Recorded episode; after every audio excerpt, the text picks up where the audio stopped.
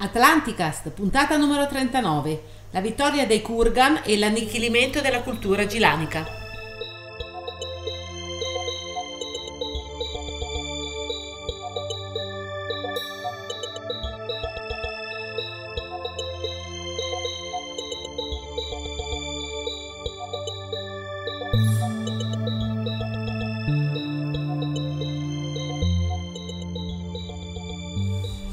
Saluto lemuriano da Eugenio, E un saluto a Trantideo da Paolo. ultima puntata dell'anno. L'ultimo saluto a Trantideo dell'anno 2015. Perfetto. Un anno che in realtà ha visto... è stato un anno entusiasmante, è stato un anno frizzante. Per noi di- sicuramente. Pieno di, di nuove attività, di conferenze. È stato un anno che mi ha regalato grandi soddisfazioni. Abbiamo conosciuto tante persone interessanti da questo punto di vista. Decisamente sì, decisamente sì. È stato anche un anno in cui ti rendi conto che dovrai tornare alla prossima vita per finire determinate cose. C'hai talmente tante cose da fare. Il- Sì, no, hai Tessera del mosaico. troppe tessere del mosaico da dover mettere ancora a posto insieme. Però è stato un anno veramente ricco, veramente bello che mi porterò nel cuore sicuramente. Bene, bene, bene. Sì, beh, anch'io. Eh. Beh, comunque non sembra però eh, risentire vecchi amici dal punto di vista Trovarne di ufologico e poi no, si sono state portate avanti un po' di cose, Eh, più sono sta- esatto, sono state create anche delle nuove, delle nuove basi e sono stati realizzati dei presupposti per, eh, con l'auspicio nel 2016 di riuscire a portare a termine tutta una serie di progetti legati all'ambito della ricerca e non solo all'ambito della ricerca che, si, che confido e spero di riuscire a, a concludere barra risolvere prima, del- prima della fine del 2016. Beh, ci abbiamo un anno. Eh. E siamo Un soltanto anno passa in fretta, a dicembre del 2015. esatto, un anno passa in fretta. Allora, Del Natale ne parliamo alla fine. del perché Natale ne Natale- parliamo alla fine perché ormai il Natale è alle porte, il Sole Invictus è alle infatti. porte, per cui nella fine di questa puntata Magari qualcuno che, la- che l'ascolta adesso gli è già passato sul... Ah beh sì, perché chiaramente uno può, può ascoltarlo quando vuole, però mm, il giorno della pubblicazione diciamo che siamo prossimi ormai al, al Natale. Le buste di argomenti che- de- di cui dovevo parlare nel 2015 si stanno esaurendo, è rimasta questa che è sostanzialmente anche un po' la prosecuzione degli argomenti che avevamo trattato nella- nella puntata precedente. Di alcune cose ne avevamo già parlato in una delle 40 punti quasi. No, E ormai siamo quasi alla... no, Beh, siamo più di 40 con gli speciali contando tutto, gli speciali che uno non, che, che i podcast ascoltatori 40. esatto contando gli speciali che i podcast ascoltatori non scaricano mai quindi Eh, eh, fateci eh, un regalo di Natale scaricatevi anche quello Andate a ritroso e scaricate Trovate gli gli speciali. speciali. Che sono belli comunque. eh beh se no non sarebbero Eh. speciali No, ehm, l'argomento di oggi volevo riprendere un po' i discorsi che avevamo fatto nella puntata precedente, contestualizzandoli un- con più dettaglio in chiave storica, partendo quindi dal- dagli indoeuropei. Ok. Quando si parla di indoeuropei ci si riferisce a una popolazione che ha avuto in comune cultura, religione, etnia e lingua e che tra il IV e il secondo millennio a.C., a ondate migratorie successive, sarebbe stata la responsabile della violenta colonizzazione dell'Asia centro-meridionale, che è Sì. una zona che spesso e volentieri ritorna nelle Eh. nostre ricerche. Asia, ce- Asia centro-meridionale vuol dire, vuol dire Caucaso, vuol dire Mar Eh. Nero, vuol dire gli altopiani iranici e, ed è l'Europa in, cui, in- Europa in cui predominavano le cosiddette società giraniche. Sì. Ma qual è l'ubicazione originaria di questo popolo? O meglio del, del ceppo che poi avrebbe dato origine alla cultura indoeuropea? Perché quando parliamo di indoeuropei non parliamo di un'etnia sola, di un popolo solo, di una, di una genia sola. Cioè, indoeuropei è un insieme Sì. di popolazioni. Ma noi qui andremo a focalizzarci sull'ipotesi sviluppata dalla Maria Gimbutas Infatti, stavo pensando proprio a questo nome. Vedi, tutte le volte che sento e società Kurgan, Gilani socie- che Kurgan, società tac. Gilani che si Gimbutas. parla di, di- della Gimbutas anche perché lei ha effettuato tutta questa serie di ricerche antropologiche un po' mh, non dico scadendo perché è un termine brutto ma un po' deviando su una certa mh, mh, deriva femminista Ok, sì. propria del, del tempo Beh, in cui faceva chiaramente lei una- era un'attivista femminista per cui la sua ricerca antropologica l'ha calata anche in ciò in cui ah, lei teneva maggiormente ma questo non Stavo vedendo, Mm. nata nel 21, eh, morta nel 94. esatto Ok, Quindi Io- gli anni... e quando lei ha, portato avanti questo tipo di ricerche era negli anni 60, Sì, 50, 65, 60, eh, 65 70. quindi eravamo in pieno fermento culturale i movimenti femministi erano in auge erano molto attivi Poi è e- andata avanti fino al 91. eh, Sì, ma infatti molti no? denigrano la- le sue ricerche dicendo che era esclusivamente legato all'ambiente femminista e quindi una battaglia politica. In realtà la battaglia politica è un aspetto di queste ricerche, ma non- cioè, ciò non sminuisce la valenza antropologica, storico-culturale che eh, le sue conclusioni hanno portato. Ed è eh, nata a Vilnius e lituana. Sì, è rituale. L'ipotesi più accreditata come ubicazione appunto del, um, degli- del, del ceppo originario degli indoeuropei è la cosiddetta ipotesi Kurgan, sviluppata dalla Gimbutas che teorizza l'ubicazione della sede primitiva degli indoeuropei, la cosiddetta Ureimat, nelle pianure della Russia meridionale. Ok. Cercate eh, un invito ai podcast ascoltatori è quello appunto di cercare di visualizzare anche nel planisfero dove si, trovi, dove si trovino le pianure della Russia meridionale. È mica facile. No, beh, eh, siamo Ucraina, Ecco le zone lì, sì, sì. sì. eh, le propagini del Mar Nero, il Caucaso, fino verso poi tutta l'area, fino anche verso, verso l'Himalaya. Ah, sì, in là. Però principalmente l'Ureimat siamo ancora una volta nelle propagini del Mar Nero, nel Caucaso, sopra il Mar Caspio, insomma in tutte quelle, reg- quelle regioni lì. Di lì in seguito gli indoeuropei si sarebbero mossi verso l'India e l'Asia da una parte e verso l'Europa dall'altra, se no non si chiamerebbero nemmeno Indo- indoeuropei. Il nome Kurgan deriva dal termine russo che indica un tumulo funerario della Russia me- meridionale ed orientale utilizzato dai popoli delle steppe dal Neolitico fino alla fine del primo millennio della nostra era. Quella dei Kurgan era una società prettamente gerarchica, molto sessista, basata sul patriarcato, e classista, quindi basato sulla struttura piramidale della società. Mi viene in mente... allora, eh, Game of Thrones, il... eh, Il gioco di ruolo. No, è il, il- il telefilm che sta andando Ah, avanti. sì, sì. Eh, non mi ricordo, porco Giuda, una, c'è una, un gruppo di personaggi che, Che fa riferimento-. Eh, mi vengono in mente questi qua. Vabbè. Era una società anche violenta e rozza, come viene descritta Pronto. dal- dalle ricerche della Gimbutas. Le comunità dei Kurgan adottarono comunque nuove caratteristiche tecnologiche, quali l'anfora globulare, la ceramica a cordicella, l'ascia da combattimento in pietra e la domesticazione del cavallo. Ricordiamoci che siamo nel eh, quinto, quarto millennio avanti Cristo, per cui siamo 5.000 anni prima di Cristo, siamo a 7.000 7.000 anni fa. quando parliamo di queste cose.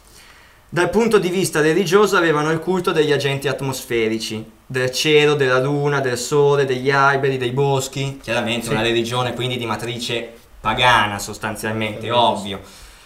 Però a differenza del paganesimo che troviamo in, uh, in epoca più recente, eh, paganesimo di derivazione chiamiamola giranica, ehm, queste divinità esprimevano comunque concetti legati al dominio, alla forza e al potere.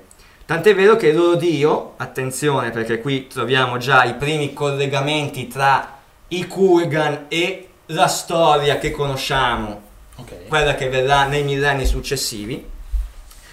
Il loro dio era un dio maschile, supremo, luminoso, con caratteristiche che successivamente saranno proprie, ad esempio, della Ura Mazda dei popoli iranici, ok. dello Zeus greco e del Giove latino. Perfetto. Maschile, supremo, luminoso è un culto solare, Eh. cioè fa riferimento al sole, quindi già nella cultura dei Kurgan 7000 anni fa, non bruscolini, 7000 anni fa, si gettava il germe del culto solare, ma non tanto del culto, del culto solare, ma del, del dio maschile, o Eh, delle sì, componenti maschili, Come quindi Zeus. di dominio e controllo, applicate al dio, appunto come Zeus, appunto come Giove. D'altronde era una civiltà nomade, basata sulla pastorizia, per cui dal punto di vista economico si, sost- si sostenevano principalmente attraverso l'allevamento nomade di cavalli e di bovini. Ai vertici della gerarchia Kurgan stavano i sacerdoti e soprattutto i capi pastori, i quali diventavano tali in funzione del numero di animali che detenevano, relegando i nuda tenenti a posizioni di subordinazione come guardiani delle greggi. Adesso, uno sforzo che chiedo ai podcast ascoltatori è questo, perché questa è la riflessione che è venuta in mente a me leggendo gli studi della Gimbutas sui Kurg. È ovvio che quando leggiamo la descrizione sociale di, di tribù semplici di 7000 anni fa ci vengono descritte così, ma lo ripeto, ai vertici stavano i sacerdoti e soprattutto i capi pastori, i quali diventavano tali in funzione del numero di animali, quindi ricchezza, Sì. che detenevano, relegando i nuda tenenti a posizioni di subordinazione. Ovvio che in 7000 anni la civiltà si è evoluta, è progredita, si è modificata in tutti i suoi aspetti, ma il meccanismo è Eh, esattamente lo stesso. È esattamente lo stesso. Quindi I ricchi i- hanno il potere. i ricchi hanno il potere, quelli che hanno tanti, tanti animali, cioè insomma quello che ha il gregge più ampio. più ampio domina.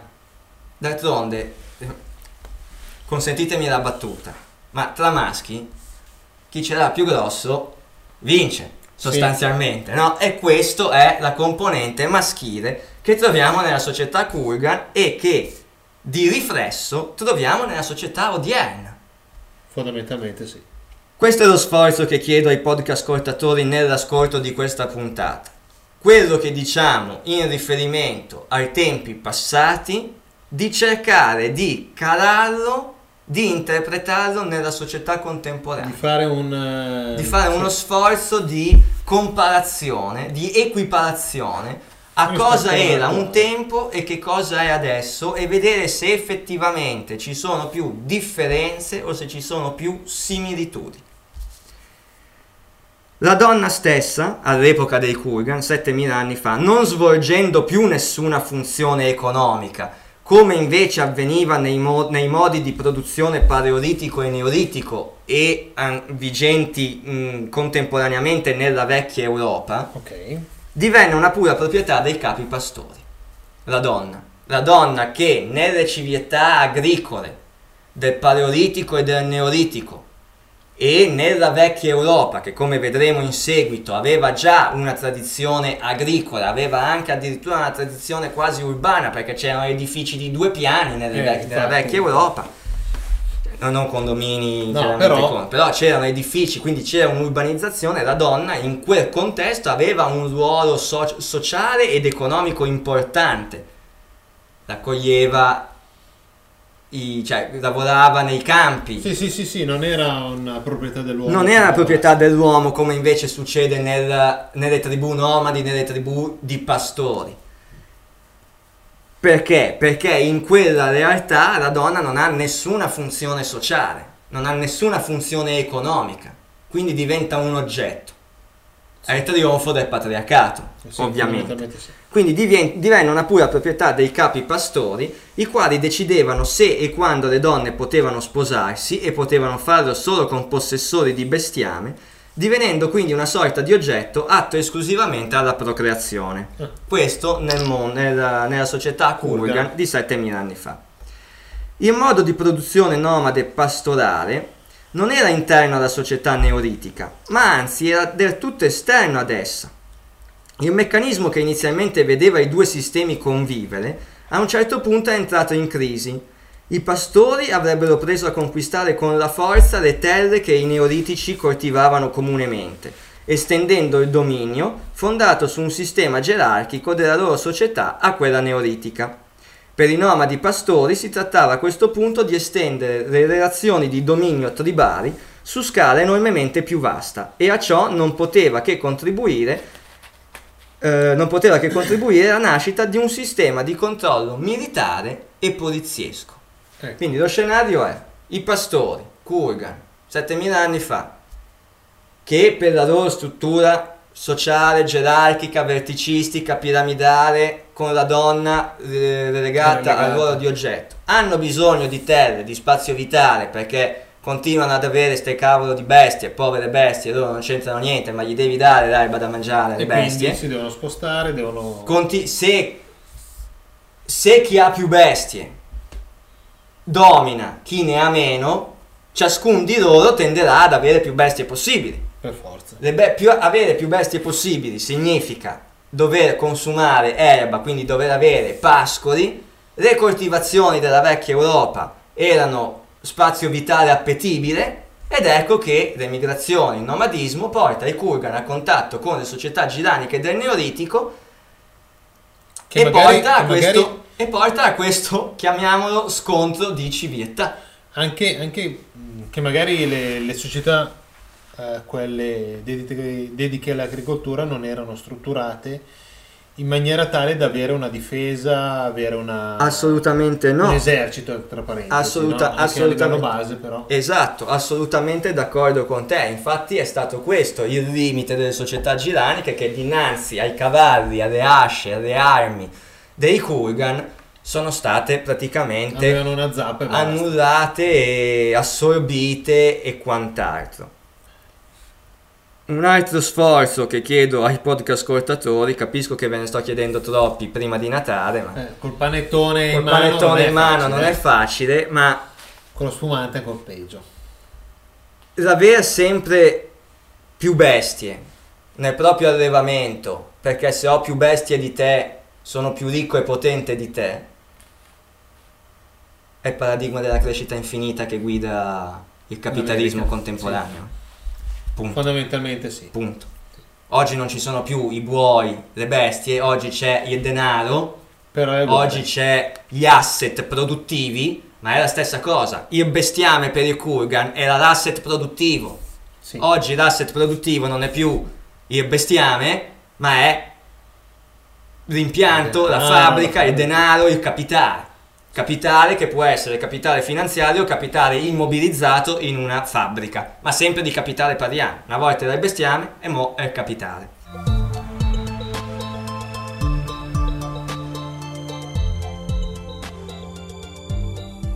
Come vedete, in 7000 anni non è cambiato nulla. Ma perché non è cambiato nulla? Lo vedremo dopo. Perché la forma pensiero dominante, get- il cui seme è stato gettato dai Kurgan, da questo tipo di struttura sociale, È è lo stesso che è germogliato e si è radicato così profondamente nella società fino a oggi a tal punto da pensare che non sia modificabile. Ah, beh, perché sì. sono 7000 anni che il mondo funziona così. E quindi uno non E quindi uno non ha- su... È, infa- è infatti proprio la cultura nomade pastorale dei Kurgan che distrugge le società giraniche e introduce i primi germi d'autorità patriarcale e militare, dando luogo al rinsorgere storico dello Stato come strumento in grado di gestire il dominio su vastissime aree, su una popolazione numerosa e resa schiava da questi popoli. Cosa che nelle società giraniche della vecchia Europa, nelle società arcadiche, aggiungo io, della vecchia Europa, Sì, eh, mh, diciamo che non esisteva la, la gerarchia piramidale come nella eh, società infatti dei io Kurgan. volevo, volevo arrivare a questo per ehm, ragionare meglio su come erano le società gilaniche.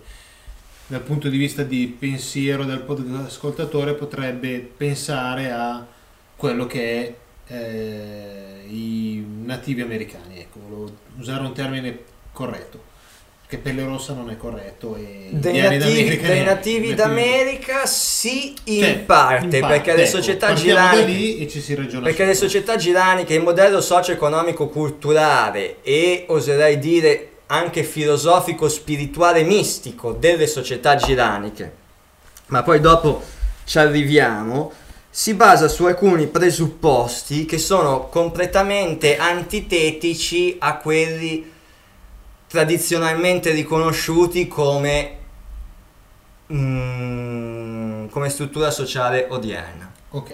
Per esempio, dal punto di vista economico, ti faccio un esempio così per introdurre al podcast ascoltatore l'idea di questa società giranica, poi dopo la vedremo magari nel dettaglio nel proseguo della puntata se avremo tempo, se no in una puntata successiva Successiva. ulteriormente.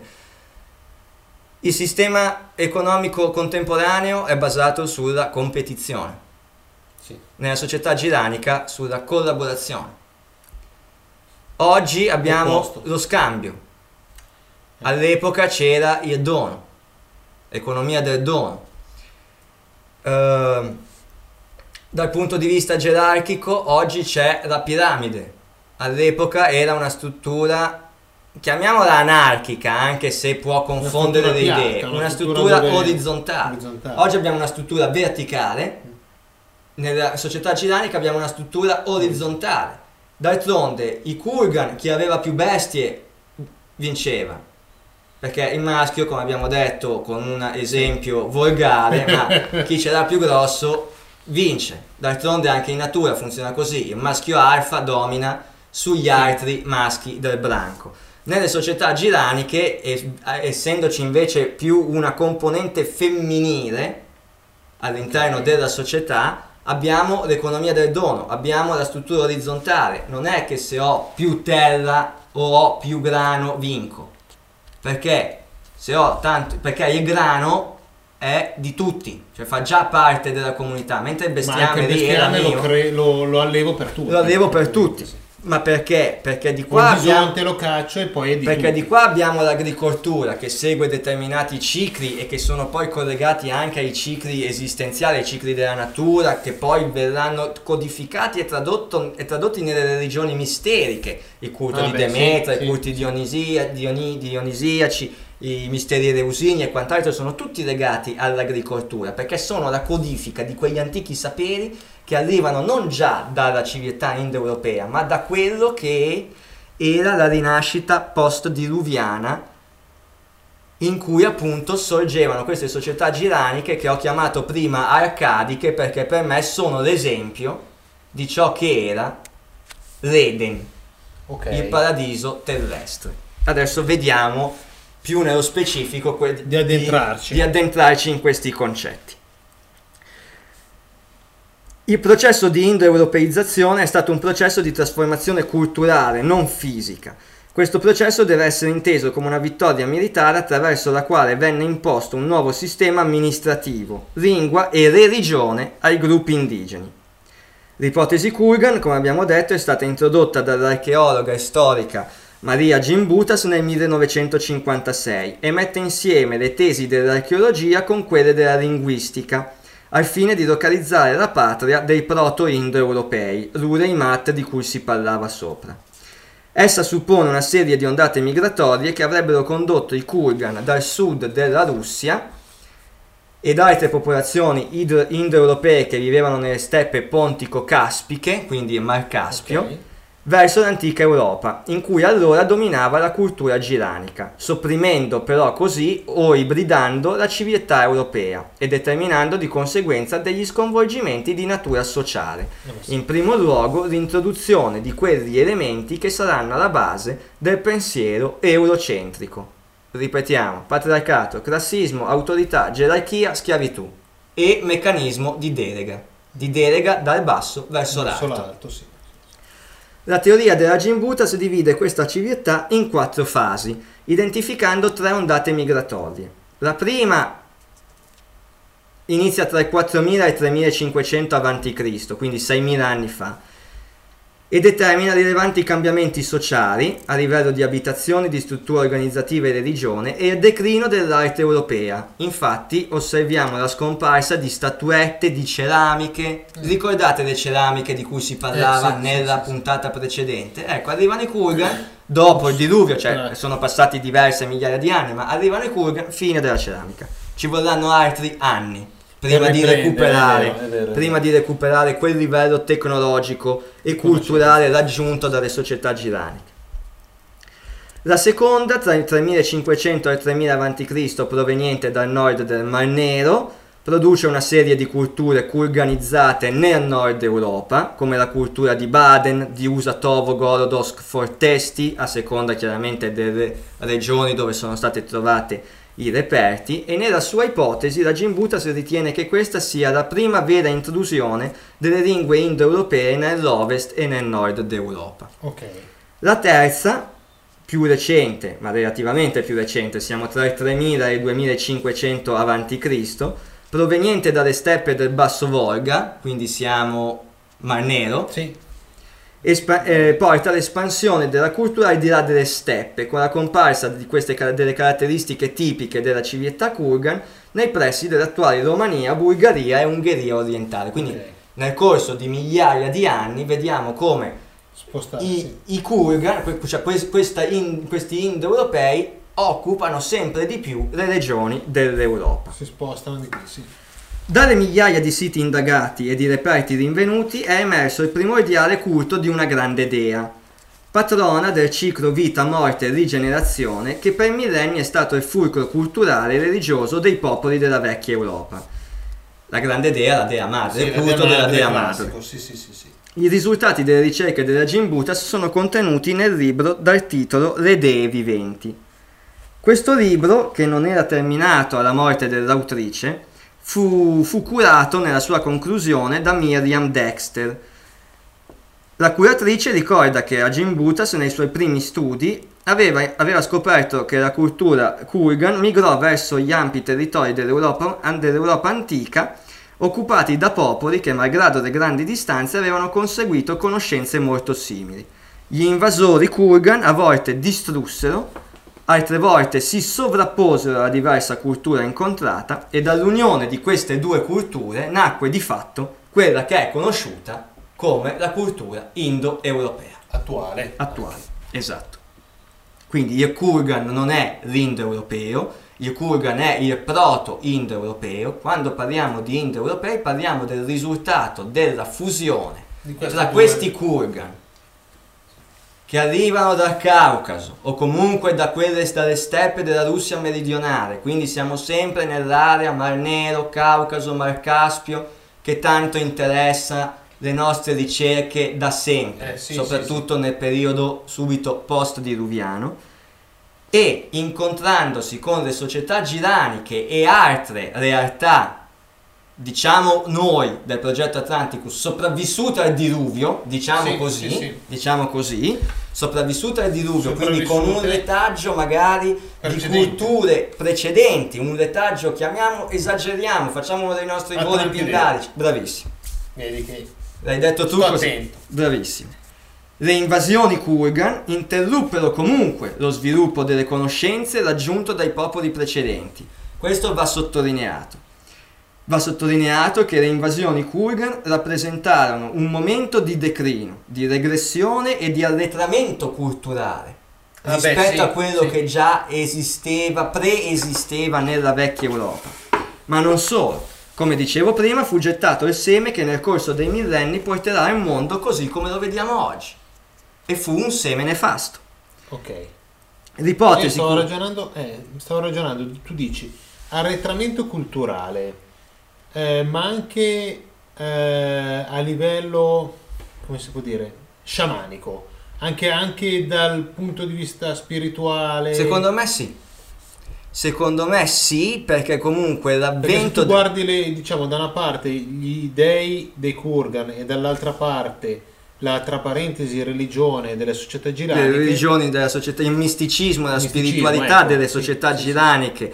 Collegato a un'armonia con la natura, con i cicli naturali e a un equilibrio con le risorse, con lo sfruttamento delle risorse, quindi comunque con questa armonia col mondo naturale, secondo me questa armonia col mondo naturale, come vedremo d'altronde in seguito, era anche l'accesso, il punto di il punto di ingresso sì, per il mondo invisibile. Quindi Ok. per l'esperienza sciamanica, per gli stati alterati di coscienza, che oggi rivediamo come stati alterati di coscienza, ma che forse all'epoca erano qualco- era qualcosa che avveniva con molta più naturalezza. sì, era la normalità. Era la normalità magari conoscere e utilizzare sì, conoscere e interagire con i piani sottili legati appunto ai cicli naturali, all'armonia con la natura. Infatti lo scenario che ipotizziamo noi è quindi quello de- di queste civiltà giraniche, oserei dire anarchiche, anche se sul termine anarchia ci sarebbe da fare tutto un excursus, Sì, excursus filosofico perché spesso viene frainteso termine il termine anarchia. frainteso. Sì, viene frainteso anarchia uguale caos. Ca- Invece sì, anarchia non è uguale a caos, anarchia è assenza di gerarchia, sostanzialmente. Anarchia Quindi- uguale black bloc uguale Ecco, quello è, quello è l'errore mh, più No, no, grossolano che si possa fare. quello. Nella testa della gente c'è quella. Io invito i podcast ascoltatori a non cadere in questa trappola semantica perché anarchia non è caos, anarchia è mancanza, assenza di gerarchia. Ok. Quindi una società giranica orizzontale è di fatto una società anarchica perché non c'è, non c'è gerarchia. Quindi stavo dicendo che lo scenario è quello di queste civiltà, risultato di quello che in un thread aperto su UFO Forum e anche nel mio nel primo libro Genesi di un enigma chiamavo la rinascita post-diluviana Sì, mi ricordo. vengono soppiantate e annichilite dall'arrivo del Kurgan, mettendo di fatto la parola fine a che cosa? Al tentativo di ripristino, per questo la chiamavo rinascita post-diluviana, Ok. al tentativo di ripristino dell'età dell'oro edenitica, dell'Eden, Sì, dell'Eden. età dell'oro arcadica, antidiluviana, narrata appunto nei miti. Atlantidea. Atlantidea. Sì. Solo che Atlantide era caduta con il diluvio, sì, sì. La, rinascita La rinascita- avveniva attraverso questo tipo di modello socio-culturale, economico, di questo modello socio-economico culturale delle società giraniche, ci stavano riuscendo perché le società giraniche nuova sono campate per, sì. per- per migliaia di anni, arrivano i Kurgan, fine della storia. Questo in soldoni. Età dell'oro che però, come ci insegnano i miti, anche prima del diluvio fu stoppata quando, come ci insegnano appunto i miti, la corruzione entrò nel cuore dell'uomo. Ma allora di cosa stiamo parlando quando parliamo di Eden, di età dell'oro, di diluvio, eccetera, eccetera? E qui entriamo in un ambito complicato. Un ambito di contrasto tra due forme pensiero antitetiche, quella dominante di oggi e quella che è stata cancellata e relegata all'ambito esoterico, ma che ritroviamo comunque nell'alchimia e nei messaggi veicolati dall'ermetismo, che a Sì. sua volta riprende il pensiero dei grandi filosofi e mistici dell'epoca classica e ribadi- ri- eh, ritorno a dire i- le, le grandi religioni misteriche Infatti, infatti. e anche l'ermetismo egiziano alla fine diceva perché poi le grandi, religioni, le grandi religioni misteriche della Grecia classica affondano da- le loro radici da- a loro volta nella- Sì. nell'esoterismo egiziano. Egiziano. L'Eden, in quest'ottica, quindi uscendo un attimo dal seminato della storicità del fatto, dove anche in alcune nostre puntate cercavamo di collocare l'Eden in Mesopotamia piuttosto che allarghiamo un attimo l'orizzonte, entriamo nella testa dell'autore del mito che voleva veicolare anche un messaggio didattico, chiamiamolo così, e vediamo che l'Eden, il giardino, può essere inteso come l'intero nostro pianeta. Ci sta. Sì, sì. L'intero nostro pianeta in un tempo, quello dell'età dell'oro, appunto, quindi quello antidiluviano, stiamo parlando della preistoria, Sì, sì, sì. dove l'uomo camminava in armonia con tutti gli aspetti del creato e che in virtù di questa armonia, in virtù della sua capacità di reggere i cicli naturali dettati dal sole, dagli astri, dalla luna, a livello di tempo, di tempistiche, Sì, di sì, calendario, per questo nascono i culti solari e i culti E nascono lunari. anche, perché- diciamo, le... e nascono i grandi, il, il megalitismo, il i calendari per eh, gli osservatori astronomici, per stare dietro ai cicli naturali e all'energia della natura. Ne parlammo anche quando facemmo la puntata su Halloween. Infatti, infatti sto, sto ragionando anche su quello, sì. In base a questo, sapendo leggere quindi i cicli naturali, l'energia della natura, entrando in armonia e in sintonia con questa parte del creato, accedere con estrema naturalezza ai mondi invisibili, ai piani sottili. Tutto questo prima che la corruzione calasse nel cuore dell'uomo, tra virgolette, la corruzione calasse nel cuore dell'uomo. D'altronde, l'intuizione che la natura sia una via d'accesso alla salvezza ci giunge già dalla riflessione di- da alcune riflessioni di Sant'Agostino, padre della Ok. Chiesa, padre, de- sì, padre della- del cristianesimo. Sant'Agostino che afferma nelle pagine delle, confes- delle confessioni che la creazione visibile, manifestando la sua bellezza e la sua perfezione, esprime la sua dipendenza dal creatore e spinge a intraprendere un cammino che porta ad accogliere la rivelazione divina. Ma allora aggiungo una riflessione. Io, non Sant'Agostino. Sì. Sant'Agostino Tanto di diciamo, cappello. tanto di cappello, adesso arrivo io col mio volo pindarico e rovino il pensiero di Sant'Agostino in un attimo solo.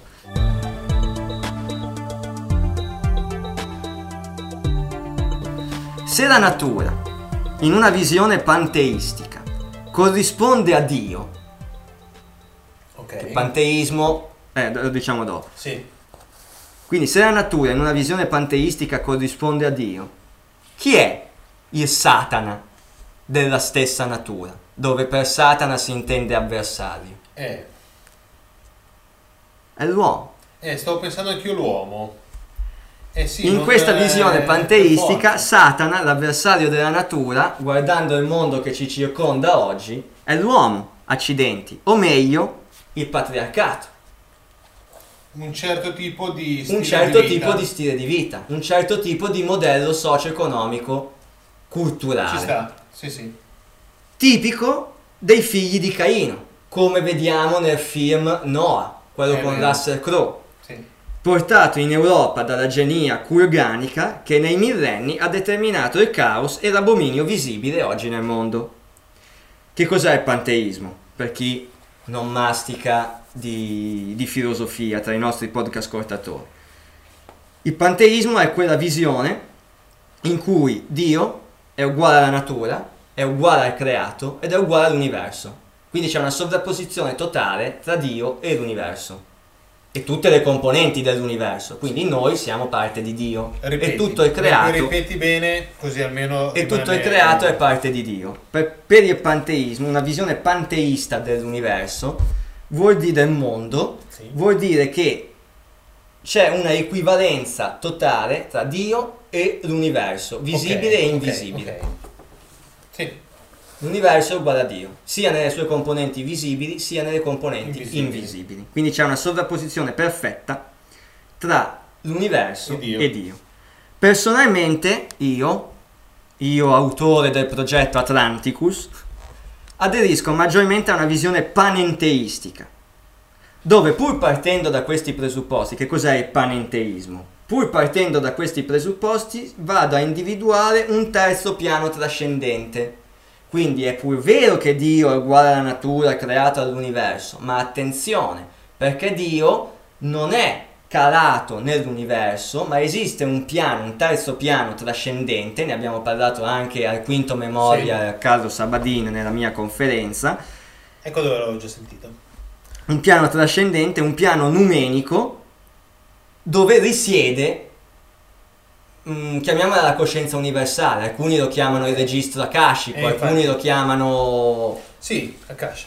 Esatto, quindi una visione panenteistica attribuisce ancora una valenza divina alla natura e all'universo, ma prevede anche l'esistenza di questo piano trascendente contrapposto all'immanenza dell'universo. Ok. Quindi abbiamo il piano numenico trascendente e il piano fenomenico immanente che è l'universo. attuale, sì, quello- Dio è prese- Dio che risiede nel piano numenico, nella cascia, chiamiamolo così, si manifesta nella realtà fenomenica, ma non corrisponde alla realtà Eh, infatti, fenomenica. non è come Dio uguale natura. Esatto. Non è una visione panteista, appunto, quindi non corrisponde alla realtà, manif- alla, alla realtà fenomenica, Ma si manifesta. ma si manifesta nella realtà fenomenica. Nell'allontanamento della- dalla natura, in nome di un esaltato progresso scientifico, diventiamo sempre più dipendenti da una dimensione antinaturale, artificiale, confezionata ad hoc dai potentati di carattere, per come li chiamo io, di carattere eroimico Ok. gli eroim di oggi e anche di ieri. Perché? Perché più dipendi da loro per ogni cosa e più sei fregato. Più ti incastri, più ti imprigioni autonomamente nella trappola del nuovo ordine mondiale. Ti faccio un esempio. Ok. Noi cittadini, ahimè, io sono nato a Milano, sono sempre stato a Milano, ho visto la campagna di sfuggita quando andavo a fare un giro, sono dipendente dalle multinazionali dell'agroalimentare. Ah, beh, Perché sì. se dovessi fare un orto, prima di imparare a coltivare la terra, faccio in tempo a morire di fame. Infatti. Perché purtroppo non ci hanno più insegnato, non abbiamo imparato, tra virgolette, a cavarcela da soli, anche un po' per pigrizia. Siamo dipendenti dal loro volere. Sì. Altro esempio. Sì, perché una volta anche in città si tendeva a fare un orto, diciamo, Oh, la io ho gen- provato a- le generazioni precedenti. La generazione attuale non gliene può fare Io- niente. esatto, e questo è ancora più pericoloso e ancora più rischioso, perché io ci avevo provato a fare l'orto sul balcone di casa. Me ne erano venuti venuti su due pomodori marci, poveretti, tre zucchine. Oddio, era già, un- era già stato un successo. Su. è bigiare le mie soddisfazioni, perché ho detto, se qui riesco a fare questo sul balcone di casa, se domani l'amico Putin o quell'altro fa partire i missili, magari forse qualche mese sopravvivo. Però il punto, la, la questione è, non è questa, la questione è osservare la dipendenza che abbiamo nei confronti dei grandi comparti, chiamiamoli eroimici, tanto i nostri podcast ascoltatori capiscono il significato di questo mio termine, magari usato in modo improprio, ma agroalimentare, chimico-farmaceutico, oh, oggi ti vaccini, oggi, oggi curi i sintomi anti-influenzali, ma fatela sta influenza, ma prenditela sta influenza che ti rafforza le, le difese immunitarie. Tanto Una volta ti curavano l'influenza, adesso ti curano anche i sintomi influenzali. Eh, Cioè, esatto. fai uno starnuto e vai in farmacia a prendere paradosso della crescita Eh. infinita Certo. e lo vuoi far aumentare sto pile, fagli comprare roba che non gli serve assolutamente a nulla. Fagli paura. È vero, è vero. Fai vaccinare tutti i bambini con l'esavalente. Fai comprare non si sa mai. eh così. Così. Eh, vabbè. E quindi dipendi da loro, e più dipendi da loro, più sei fregato. Perché. Perché diventi, perché diventi pecora. Non sei più contadino che te la cavi da solo. Sei pecora che hai bisogno del capo pastore. Eh beh sì. Fondamentalmente sì. Due secoli fa non c'erano mica gli omogeneizzati per bambini, forse sì, boh. Non penso. Ok. Non c'era Facevano neanche. delle pappette e sapevano farle. Sapevano farle però. Non c'era neanche il latte in polvere, c'erano le baglie. A parte che all'epoca probabilmente non, non mangia- non c'era la celiachia, non c'erano tutte quelle robe lì, non c'erano gli organismi geneticamente modificati. Ho letto la notizia che hanno modificato geneticamente Ti un salmone. Sì, infatti ho tirato sulle maniche. Ho letto la notizia che hanno, gene- che hanno modificato geneticamente un salmone per farlo diventare grosso il doppio. Ho capito, ma io non mangio più un salmone, mangio qualcosa che non, non so cosa sia, non è più un salmone quella roba lì. Perché se il DNA del salmone... grande come pesce. Una balena. Cioè, se il DNA del salmone era stato fatto così mi- attraverso millenni di evoluzione, Chi cazzo sei tu per arrivare a modificarlo per farlo grosso il doppio e, farlo, e, e darlo da mangiare alla gente? Poi voglio vedere se tu te lo mangi il salmone. Sembra la puntata dei Simpson, no? Sì, Sai quando. mais No, quando, fa- quando- quando la famiglia Simpson dà da mangiare il pesce triocchiuto a Montgomery Barnes che aveva rovesciato i liquami radioattivi nel lago. Che tutti quanti dicevano: Ma no, ma non succede niente, non succede niente, è, è normale. pesce con tre occhi. Intanto però lui non lo mangiava, no? Quando gli è andato da mangiare era lì tutto schizzinoso perché era Sì, preoccupato. Lo so. Eh, quelli si mangiano i salmoni, a noi ci fanno mangiare i surrogati dei salmoni. Grosso il doppio. Questo per dire che in nome di questo dominio, di questo antropocentrismo, di questo uomo al vertice di tutto, stiamo, face- stiamo trasformando, o abbiamo già trasformato, quello che era l'Eden, quello che era il giardino, in qualcosa di completamente di in una discarica. Sì, fondamentalmente sì. Ecco, già ci costò all'epoca il diluvio, vorrei Eh, ma infatti io stavo ragionando anche mh, su, su il diluvio, soprattutto prima della glaciazione di Wurm, perché poi dopo ci sono stati, diciamo, dei 90, 100 e passa eh, diluvi universali che ci sono in tutte le tradizioni. Ce ne sono religioni, sta- esatto. ecco. Ce ne sono diversi. Però anche, quello, anche il primo, e magari anche, a me verrebbe da dire anche il vulcano Toba, o altri, Sì, quello 75 No, dico, altri, altri disastri del genere. Pensa può essere che- stati. siano stati in parte o magari qualcuno creato da qualcosa che l'uomo a me viene in mente il progetto Art Ah, tu dici addirittura causati, magari Eh. anche involontariamente. Ah, io penso al progetto ARP, penso al CERN di Ginevra, che magari chissà Eh. che cosa accidenti fanno. Ma più che altro penso che effettivamente potrebbe essere, eh, noi siamo possibilisti perché su tutti, mente per quel cui- ragionamento del appunto che i miti dicono eh, la corruzione dell'uomo era arrivata talmente ta- a, a talmente un tale livello che puntini puntini la corruzione, la corruzione dell'uomo era arrivata al punto che voleva sostituirsi a Dio magari sei e magari Tecnologia- hanno fatto partire l'esperimento al CERN di Ginevra 75.000 anni fa in Indonesia sotto il vulcano e quello, e quello ha sballerrato, è scoppiato e vulcano è fine del vulcano Toba. Tutto è possibile. Perché se tu ragioni su determinate tecnologie atlantidee, di quello che potevano fare, Beh, Cioè, sappiamo che loro parlando- utilizzavano onde sonore, vibrazioni e quant'altro. Non è escluso che a furia di utilizzare giga, le vibrazioni 1.3 gigawatt eh, Eh. messo in un... nel flusso canalizzatore no, ha fatto esplodere il laboratorio che c'era dentro il vulcano Toba. D'altronde noi abbiamo i laboratori sotto il Gran Gran Sasso e loro ce li avevano sotto il vulcano Toba all'epoca. Ma tutto è possibile.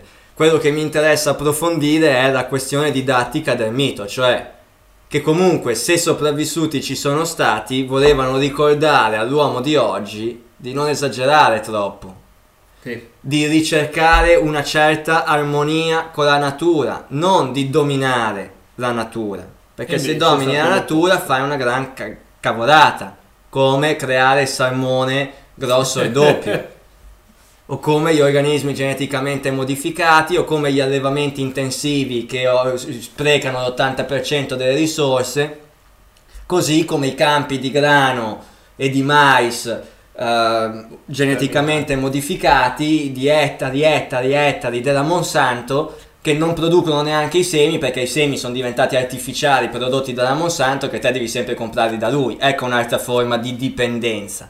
Sì. Cioè il contadino piantava la sua bella spiga di grano, ci faceva il grano, quella spiga di grano aveva il seme per fare l'altro grano. Fare Era autonomo, giusto? Sì. Era un sistema di autoproduzione, era un sistema di produzione e consumo completamente diverso da quello che vuole e pretende il capitalismo. Adesso non puoi più neanche quello perché i semi te li devi comprare dalla Monsanto, perché hanno fatto l'organismo ge- geneticamente modificato che fa il frutto, non fa il seme. Cioè, tu guarda la- la- l'abominio di queste persone. Ogni tanto guardo Crozza Ok, mitico. e i suoi monologhi nella trasmissione lì, Il Paese delle Meraviglie, c'è un pezzo che fa il monologo dove lui rappresenta l'amministratore delegato, un personaggio di una multinazionale generalista, cioè una multinazionale che praticamente fa tutto, rappresenta, rappresenta, rappresenta il sistema, no? E si chiama la Inc. Punto, Incorporated, la Inc. Cool Ict il numero 8, cioè la Incurate, il nome già dice tutto, ma è fantastico, cioè suggerisco di guardarlo con attenzione poiché attraverso la satira invia messaggi molto, molto significativi invece, credo che su YouTube si possa trovare qualcosa, per cui io suggerisco, suggerisco di, di, di guardarlo ogni tanto. Prima di andare avanti volevo no, parlare... Stai dicendo, in Crozza c'era questo personaggio che lui fa sì, è come se fosse l'amministratore delegato di questa, di questa multinazionale che praticamente tra le righe ti fa vedere come come, come, tu sia, fre- sì, come tu sia fregato completamente. Per questo si chiama la Inc. Cool. Eh. Per far vedere come tu sia fregato da queste persone, di come ti ingannino, di come ti manipolano di come e di come attraverso apposta... e di come attraverso di come creano nella tua testa di come Creino la forma pensiero, la forma pensiero dominante della crescita infinita, che non esiste, che è un'utopia. Eh beh sì, a me viene in mente, basta vedere il cellulare anno dopo anno, cellulare sempre più performante, ma perché? Non perché a te serve, cioè a te serve perché il programma che te usi diventa più performante, più grosso, allora serve esatto. cellulare più veloce ma quello ancora ancora, ho visto la pubblicità recentemente, che poi adesso che arriva Natale è il tripudio del oh, consumismo, sì, sì. Natale. Poi parleremo del significato del Natale se ci avanza, se ci avanza tempo, ma spero di sì.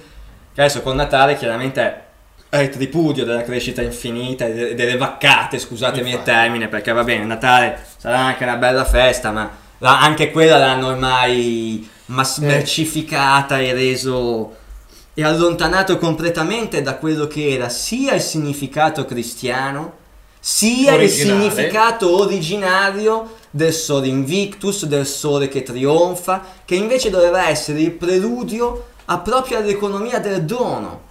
Perché arriva l'inverno, arriva la stagione fredda Però e io dono. Rinasce. Sì, rinasce, ma io nella comunità agricola dono a te deficitario il mio surplus, ma te lo dono, ecco il significato del regalo. Ecco eh perché sì. si regala qualcosa a Natale, ma si regala il surplus al soggetto deficitario. Non attraverso un tasso di interesse come fanno le banche per riequilibrare il sistema. No, io te lo dono.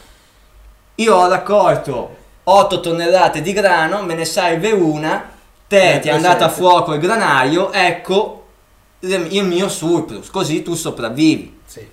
Questo era il significato. Modo di ragionare completamente diverso rispetto adesso. Questa è l'economia del dono, però. Ed è un presupposto di una società agricola, anche. Perché se io ho il grano ma non lo metto a disposizione della, del resto della comunità e questi mi crepano, a me chi me lo corti, chi mi aiuta poi nella stagione successiva? Infatti, infatti. Invece nella pastorizia se quello crepa, chi Meglio, se ne frega, le, perché le bestie me le io. io. ecco come funziona. Hai capito? Eh vabbè. Ok. Prima di andare avanti volevo suggerirvi un libro per la nostra rubrica del libro. A parte quelli della Gimbutas. Sì, a parte quello della Gimbutas che abbiamo citato prima e che quindi poi metteremo nella, nella scaletta che mi sembrano abbastanza introvabili, però fammi controllare. costano, costano anche un sacco di soldi, da quello che so. Le idee viventi, 24,30 euro.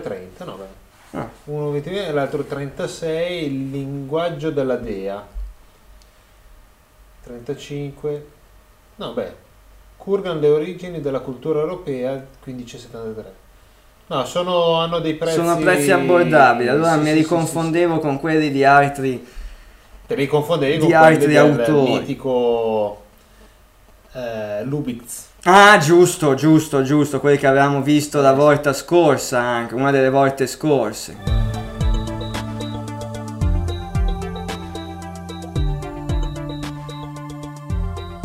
Sì, no, no, no, stavo guardando il più caro, costa 41,30 euro. Per cui ci si sta, diciamo, sono prezzi, non dico popolari, però si va da un 15 euro ce ne sono di diversi. Civiltà della Dea e il linguaggio della Dea, fondamentalmente sono i due, I due principali. sì, sì, sì. Ecco, il libro che vi volevo proporre oggi invece, che c'entra poco sostanzialmente con, la civiet- con le civiltà antidiluviane, però per come stiamo impostando la puntata, secondo me può avere un senso approfondire questo tipo di argomento. Ed è un libro di Murray N. Rothbard che parla di- dell'anarcocapitalismo americano. Oh, bello. Il libro propone per la prima volta al pubblico italiano uno spaccato dell'anarcocapitalismo, una corrente del pensiero filosofico-economico che muovendo dagli Stati Uniti ha esteso vieppiù la sua sfera di influenza al vecchio continente. Vi si traccia un lucido profilo del maggiore esponente dell'anarcocapitalismo contemporaneo, Rothbard, colui che pose al centro della propria opera la libertà dell'individuo e che intese dimostrare i vantaggi e la libertà e la bontà del libero mercato. Ok. Per questo si chiama anarcocapitalismo. E partendo dai principi cardine dell'economia di scuola austriaca, mediati da uno dei suoi principali esponenti, Ludwig von Mises, che Rothbard sferra il suo portentoso attacco allo statalismo e allo Stato, considerato quest'ultimo il supremo, eterno e meglio organizzato aggressore delle persone e delle proprietà dei cittadini. Che d'altronde è retaggio di quel patriarcato, di quella struttura sociale di matrice culganica di cui si parlava a- all'inizio Eh sì. quel senso di prevaricazione, di potere e dominio dei pochi sui molti sotto molteplici aspetti. L'aspetto politico, l'aspetto economico, l'aspetto culturale, l'aspetto anche spirituale, animico oserei dire. Una prevaricazione che Pasolini rappresentò nel film Le 120 giornate di Sodoma Eh identificando di fatto anche gli ambienti dove questi potentati esercitano il loro, appun- il loro appunto potere. E guardate bene, amici podcast ascoltatori, sono sempre gli stessi ambienti dall'epoca del Kurgan. Nobiltà, economia, politica e chiesa. Chiesa intesa come non chiesa cattolica in modo particolare, generale. ma chiesa in generale, quindi religione, aspetto, l'istituzionalizzazione della religione, ovvero gli Elohim dei tempi nostri. Perché si dice nel mondo complottista che oggi sia il Vaticano a rappresentare il potere del nuovo ordine mondiale? Ma perché il Vaticano è effettivamente la struttura di potere che tutela, garantisce e conserva questa forma pensiero patriarcale, Sì. che definisce e determina il sistema socio-economico-culturale occidentale. Vaticano che a sua volta non rappresenta altro che l'evoluzione di sistemi di potere più antichi, che hanno avuto nel corso dei millenni sempre il medesimo scopo, la preservazione dello status quo e del potere solare, maschile, patriarcale, che fu dei Kurgan, ma che fu anche dei Sumeri e di compagnia cantante, di tutti Sì, quanti. sì, sì. Guardate il simbolismo esoterico presente nella liturgia, nella liturgia vaticano-cattolica romana. È sempre la stessa. La Madonna, Ishtar, il pesce, Oannes, Cristo, Mitra. Sul salotto di Atlante. No, mi viene da ridere perché è talmente palese. Eh, tu prima hai, hai citato il film di Pasolini, che è, è anche Salò, cioè nel senso è lo stesso È film, lo stesso, no? Eh, 120 perché giornate di Sodoma, persone- alcuni, lo, alcuni lo Eh, conoscono come Salò. Da Io preferisco guardare. chiamarlo le 120 giornate di Sodoma perché Salò, seppure ambientato in quell'epoca, ma Pasolini non voleva fare una denuncia rispetto al, al sistema fascista No. co- con Era- nome era- Salò. Era più un ragionamento alla... È più un ragionamento esatto, infatti il destino Eh, finale lo accomuna, accomuna i due registi. Sul salotto di Atlanticus, il nostro gruppo Facebook, è stato pubblicato il mese scorso un testo intitolato Ancient Pagan and Modern Christian Symbolism di Thomas Inman, molto esplicativo in tal senso, dove vediamo appunto le correlazioni tra i simboli pagani e i simboli Cristiani. cristiani di oggi.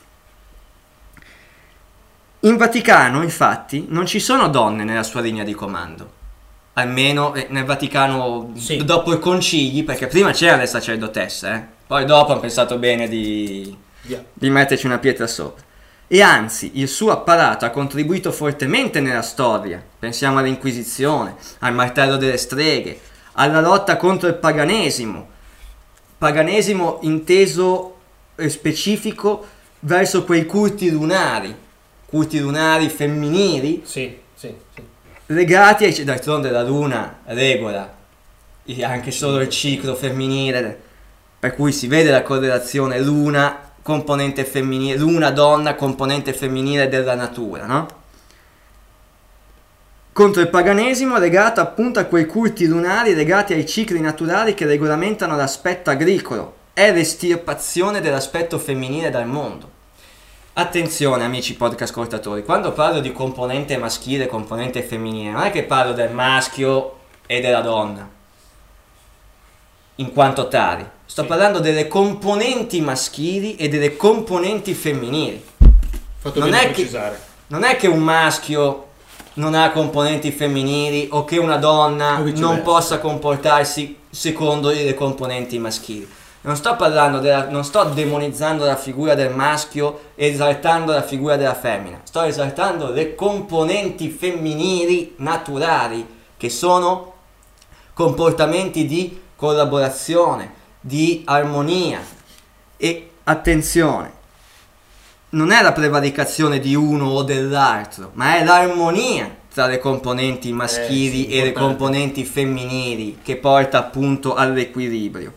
E infatti l'estirpazione dell'aspetto femminile dal mondo ha disequilibrato l'armonia tra cosa? Tra lo yin e lo yang, Eh, usando il simbolismo, tra il sole e la luna, tra il maschio e la femmina, facendo prevalere la componente maschile solare del piano esoterico.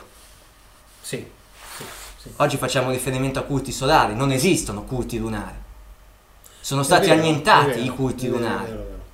Il culto lunare era il cu- la Wicca, la strega, alcune religioni celtiche, Sì, ci sono ancora Druidiche. un po'... i druidi, era un culto lunare. Sì. Ma non esistono più, sono stati annullati, sono stati cancellati. Quell'aspetto del Stanno paganesimo. ritornando, però come Sì. forma di New Age, come Esatto. forma un po' così. Però stanno un po' È ritornando. proprio nella perdita di armonia Però tra volta era completamente diverso. È proprio nella perdita di armonia tra queste due componenti, nella perdita della capacità di fatto di esercitare il concetto di prendersi cura. Ecco cos'è la componente femminile, il prendersi cura. Guardate a un branco. Come la madre col figlio. Esatto, bravissimo. Guardate a un branco di leoni. Chi è che si prende cura del branco? Il leone? Ma il leone non fa una cippa. Sono le leonesse. Sono le leonesse che si prendono cura del branco. Chi è che si prende cura di un alveare? L'ape regina. I fuchi cosa stanno lì a fare? Vero, vero. Ecco la componente femminile che emerge dall'osservazione della Della natura. natura. Il prendersi cura. È questo che l'uomo non sa più fare. Prendersi cura di che cosa? Di ciò che ci circonda, del creato, delle persone a cui vogliamo bene, delle nostre stesse anime. Il concetto di prendersi cura è scomparso. Non siamo capaci di amare in un certo senso. È per questo che osserviamo la, deca- la decadenza e il caos nel mondo contemporaneo. Prendersi cura del prossimo, della natura, comprendere i cicli e l'energia insita nella natura, che poi è quello che ci insegnano le, relig- le religioni misteriche e il misticismo. Natura come chiave d'accesso al mondo invisibile, ma anche prendersi cura di, tra virgolette, il concetto di prendersi cura, ovvero amare in modo incondizionato, come chiave d'accesso per non essere condannati all'eterno ritorno della trappola degli gnostici, la trappola del demiurgo. Eh sì. Perché quando tu sei in grado di prenderti cura incondizionatamente, quando tu impari e sei qui per imparare a farlo, e ahimè dovremo tornare n volte perché purtroppo falliamo, perché purtroppo falliamo. Quando imparerai questo concetto non avrai più bisogno di tornare indietro. e allora, secondo alcune scuole mistiche, diventerai il maestro disincarnato, lo spirito guida, perché allora sì che saprai prenderti cura. Sì, sì. E quindi fare da guida verso chi non lo sa. Esatto. È quindi nell'antropocentrismo che pone la componente maschile al vertice apicale di questa ipotetica piramide, arrogandosi il diritto di essere padrone del giardino e non già custode, dove custode significa custodire, significa appunto prendersi cura, Eh l'uomo non si è preso cura del giardino, non è stato custode del giardino, l'ha stuprato il giardino, Sì. ha violentato il giardino, ha violentato la componente femminile del creato. Questo antropocentrismo, ah, e non già custode, custode come lo stesso serpente, quello della, della Bibbia, Ok. che nella Bibbia gli concesse la conoscenza ai tempi, avrebbe voluto che fosse. Perché il serpente gli concede la conoscenza nella speranza che l'uomo possa essere custode, ma l'uomo non era pronto. Per diventarlo, sì. Ed ecco che la corruzione scende nel cuore dell'uomo. È questa voglia di dominio, è questo arrogarsi un diritto non suo, la corruzione. È l'aver stuprato il giardino, la corruzione. E già un tempo, come ho detto, ci costò il diluvio. Eh, infatti. Questo antropocentrismo, questa forma pensiero, è all'origine di tutto il resto, prevaricazione dell'uomo sull'uomo, dell'uomo sul creato. Lo vediamo bene nel film Noah con Russell Crowe, osservando i comportamenti dei figli di Caino, dei metaforici rettiliani, per dirla da David Icke, che sono gli stessi che comandano oggi. Ma infatti si dice metaforicamente rettiliano. Non è che Sì, sono mica dei perché mica perché sono dei serpenti sotto come i visitors. Ma perché? Ma quali sono le caratteristiche del cervello tripartito secondo McRean? McRean ci dice che il cervello di tipo rettiliano che si trova nei, ma- nei mammiferi è quello fondamentale, è quello preposto alle forme di comportamento stabilite geneticamente come lo scegliere il luogo dove abitare, il prendere possesso del territorio, l'impegnarsi in vari tipi di parata, comportamenti dimostrativi militari, cacciare, accoppiarsi, formare gerarchie sociali, scegliere i capi. E allora non pensiamo più ai serpenti mutaforme alla David Icke. Essere rettiliano significa esaltare, seguire ed esaltare questo tipo di comportamenti, Sì. quelli prevaricatori. E questo ha riflesso anche in ambito socio-economico, perché capitalismo e colonialismo imperialismo, il paradosso della crescita infinita, le multinazionali che pensano di poter fare il bello e il cattivo tempo, la geopolitica internazionale in cui gli stati si prendono il diritto di fare quello che vogliono verso altri popoli, vedi la Siria, Eh, è tutto il risultato di una forma pensiero che esalta la competizione contro la cooperazione, la crescita infinita contro la decrescita felice di Latouche, di Serge Latouche, Sì. lo scambio contro il dono, l'antropocentrismo contro l'ecocentrismo. Le evolute culture giraniche vivevano in aree umide, a breve distanza da fiumi e laghi, caratterizzate da tecniche agricole avanzate, in grado di navigare, avevano dato vita a insediamenti urbani, erano dedite alla lavorazione della ceramica, la cui de- decorazione risultava essere molto raffinata e dotata di un simbolismo posto in diretta relazione con il loro culto plurimillenario della grande dea madre, riflesso delle loro concezioni più profonde in chiave mistico-spirituale. Questo ci siamo persi 7000 Infatti, in infatti. 7000 anni di storia. Le culture giraniche neolitiche furono, abbiamo detto, progressivamente cancellate dalle popolazioni dotate di armi, popolazioni in cui la gerarchia sociale era molto spinta e rigida, formalizzata soprattutto nel sistema delle caste, mentre il ricorso alla guerra era in auge sin dal loro sorgere nelle aree aride in cui avevano iniziato, a cui avevano avuto inizio i processi di desertificazione che le hanno spostate al, che le hanno costrette al nomadismo. Culture bellicose e gerarchiche caratterizzate da una religione il cui pantheon era dominato da divinità maschili e guerriere. Quindi non c'era più il dio albero, il totem, l'animale, il- la, la de- la ninfa, la dea dell'acqua. No, c'era un dio incazzoso, Yahweh. c'era un dio incazzoso che voleva dominare il mondo. Questo Però è stavo- stato sostituito 7000 anni fa. Però stavo pensando che quando parlavi di decreci- decrescita felice, che comunque questi temi ultimamente, ultimamente diciamo negli ultimi anni, Sì. eh, sono tornati, non dico di moda, però se ne sta parlando molto di più rispetto a una volta. Una volta mh, c'è questo ragionamento qua, quando ai tempi ha scritto la Gimbutas, non si faceva il ragionamento, questo tipo di ragionamento. Magari si faceva più un ragionamento femminista. Si eh, faceva più un ragionamento femminista, ma perché il capitalismo Però- non era ancora in crisi. Ok, quello è vero. Il capitalismo non era ancora in crisi all'epoca. C'era ancora molto spazio tra il punto in cui si era della curva e il tetto della, della soglia della crescita infinita. C'era ancora molto da produrre. Eravamo appena usciti da una... Appena no, Appena, ma però c'era stata la seconda guerra mondiale che aveva resettato un po' tutto. Ed È per questo che spingono alla terza. per resettare ancora. Per, per crearsi, per, crearsi un Speriamo nuovo, per crearsi un nuovo spazio in cui continuare a raccontare la favoretta della crescita infinita. Speriamo di no, dai. No, beh, sicuramente speriamo di no, ma lo speriamo di no non è, non è necessario solo sperarlo, perché la forma pensiero dominante, quello che voglio dire io, è che l'immagine degli esseri umani consegnateci dalle culture giraniche è esattamente quanto ogni individuo di buon senso e sufficientemente dotato di senso critico conosce già, ovvero quella di un essere che vuole solo e unicamente vivere serenamente in pace e in pace morire. Questa è la società giranica, senza nessuno che ti rompesse i maroni. Giusto? Che ti ne- facesse lavorare. Esatto, te ne 10 ore stavi lì, coltivavi la tua bella terra, ah che bello, come sto bene nella mio- in, mezzo, in mezzo alla natura, in mezzo alla campagna, pensa che figata. Effettivamente è uno scenario idilliaco, è lo scenario Poi dopo arcadico. c'era da zappare, eh. Sì, Però- no, ho capito. Però è, Però- è lo scenario arcadico, è quello che i miti ti raccontano come l'età dell'oro, eh, ti raccontano questa roba qua, l'Arcadia. Cos'è l'Arcadia?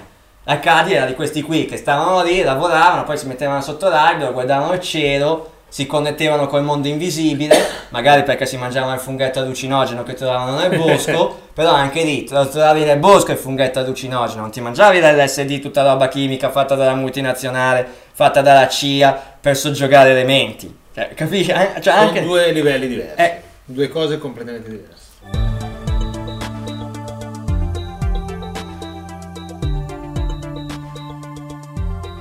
E soprattutto vivere per conoscere, rispettando la vita in tutte le sue forme e ogni forma di conoscenza, crescere soddisfacendo le modeste esigenze, quindi non crescita infinita, ma le modeste esigenze, riconoscendole agli altri, amare e rispettare essen- essendo amati e rispettati, risolvere ogni problema che dovesse sorgere razionalmente senza che i provvedimenti adottati pesino su nessuno, dividere le risorse equamente e produrne a sufficienza affinché, affinché ciascuno riceva secondo le sue esigenze. E che ne Questa è l'Arcadia, questo è il mito dell'età dell'oro, molti lo chiamano utopia.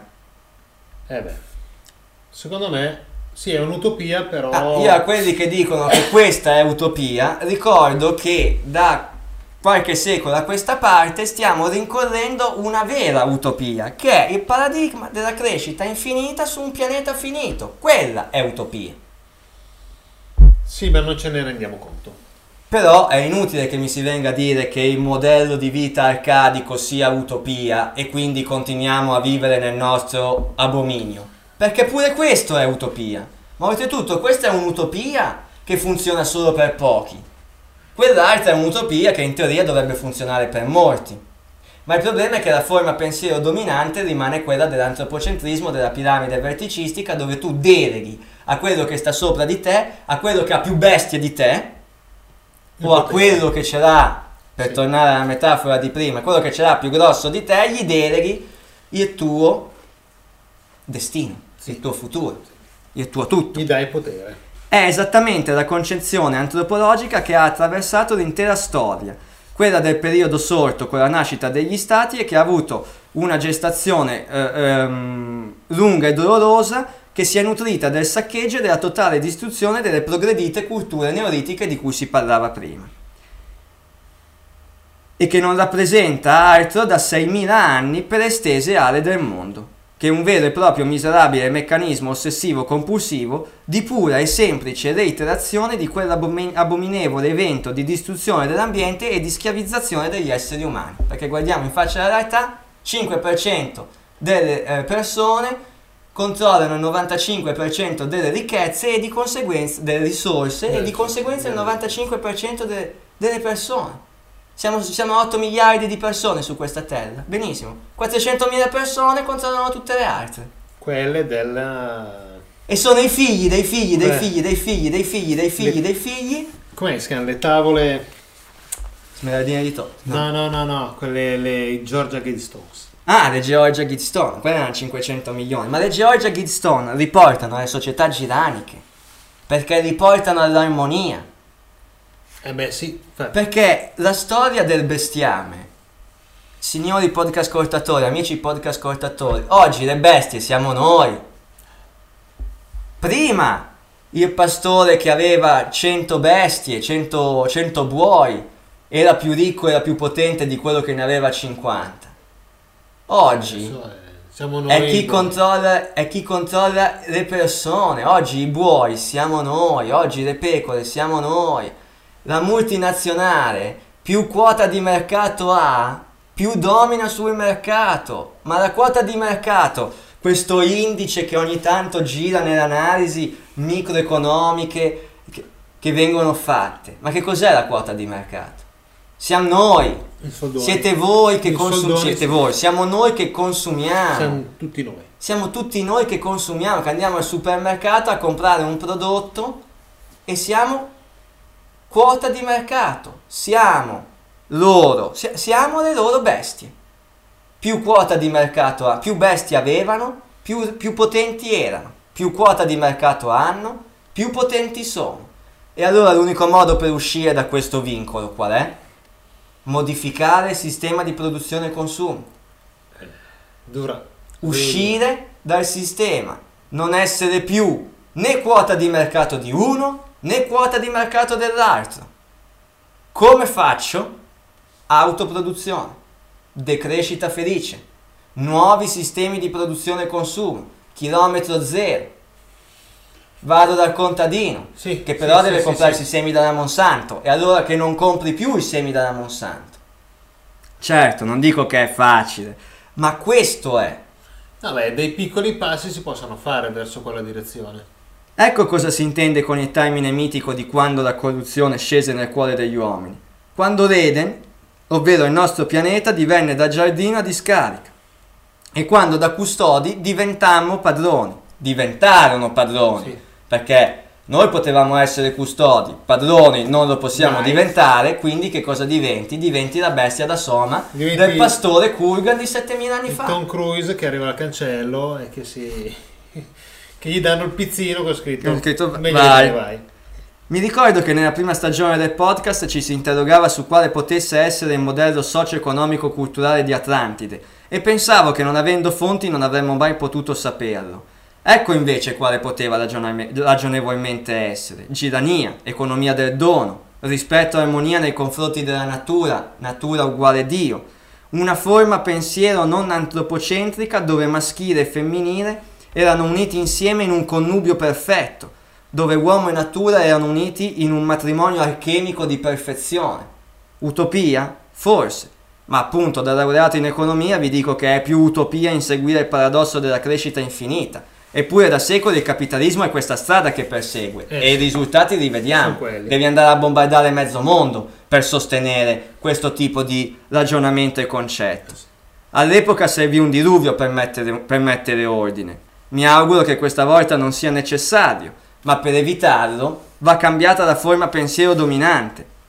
E anche qui si dice ci vorranno secoli, ci vorranno mille anni prima di... No. Siccome la società e la cultura si basa da sempre su una forma pensiero filosofica, perché la filosofia è il pensiero che definisce il modello socio-culturale economico di un, di un mondo, ok Cambiata quella, il mondo cambia nel giro di molto meno tempo di quello in, di che siamo abituati a immaginare. Darwin, l'evoluzionismo darwiniano. Non gliene frega un cazzo a nessuno. dell'aspetto antropologico della questione. Quello che gli interessa è l'aspetto economico della questione. Perché se demolisci Darwin, demolisci l'evoluzionismo che vince il più forte, Vabbè, sì, sì, sì. abbatti il concetto di competizione, di competizione evolutiva e allora lasci spazio alla cooperazione. Ma la cooperazione non è capitalismo. Eh, Ed ecco, sì. per- ed ecco perché Darwin non gliene frega niente a nessuno dell'aspetto antropologico, ragazzi, Sì, Podca- sì, è amici podcast ascoltatori. È una questione di potere ed è una questione di forma pensiero economica. Abbattuto Darwin, si abbatte il concetto, la forma pensiero di competizione, competizione evolutiva per Darwin, competizione economica nel tessuto economico e si lascia spazio alla cooperazione. C'è un video che metteremo nella scaletta Sì. che si chiama Enoughness, Enoughness che è l'esaltazione dell'abbastanza sostanzialmente, che appunto fa vedere la differenza tra le due forme pensiero dominanti. Quello che non è chiaro, quello che oggi voglio dirvi, prima di augurarvi buon Natale, dopo tutti questi Eh, discorsi, che dopo tutti questi discorsi diventa difficile augurare buon Natale, ma in quel video si vede, cioè quello che volevo fare passare anche oggi, oltre a tutto il discorso dei Kurgan e tutto quanto, è che esiste una forma pensiero dominante, se questa forma pensiero dominante di carattere filosofico-culturale, ma è il pensiero che definisce la cultura alla fine, è il pensiero che definisce tutto. Se si modifica questo, si modifica tutto. Sì, fondamentalmente sì. Ma io stavo ragionando l'altro giorno, guarda, mm, mi è venuto in mente adesso al discorso e stavo ragionando eh, l'altro giorno che ero al supermercato sul, ehm, non so quanto possa centrare, però su quanto noi siamo eh, abituati ad avere le cose. Esempio, io voglio avere una Coca-Cola, però non ho i soldi per bere una Coca-Cola, cioè prendo una Coca-Cola che costa di meno del discount. E io dico, ma scusa, se invece di bere 4 bicchieri di quella Coca-Cola lì, ne bevi uno di quella più buona e tre di acqua, Non sei contento? eh, non è che va bene lo stesso, no? Magari ne bevi anche soltanto metà di quella della Coca-Cola e bevi più acqua. Risparmi anche. Invece sei abituato da questo ragionamento che, che abbiamo fatto in questa puntata. È perché ti inducono. a- devo bere. Devi la bere la Coca-Cola. Coca-Cola.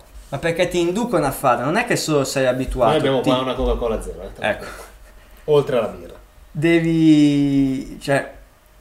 Sì, sei Sei abituato, ma abituato perché a- sei indotto a farlo dalla pubblicità, dai messaggi subliminali, dallo stile di vita.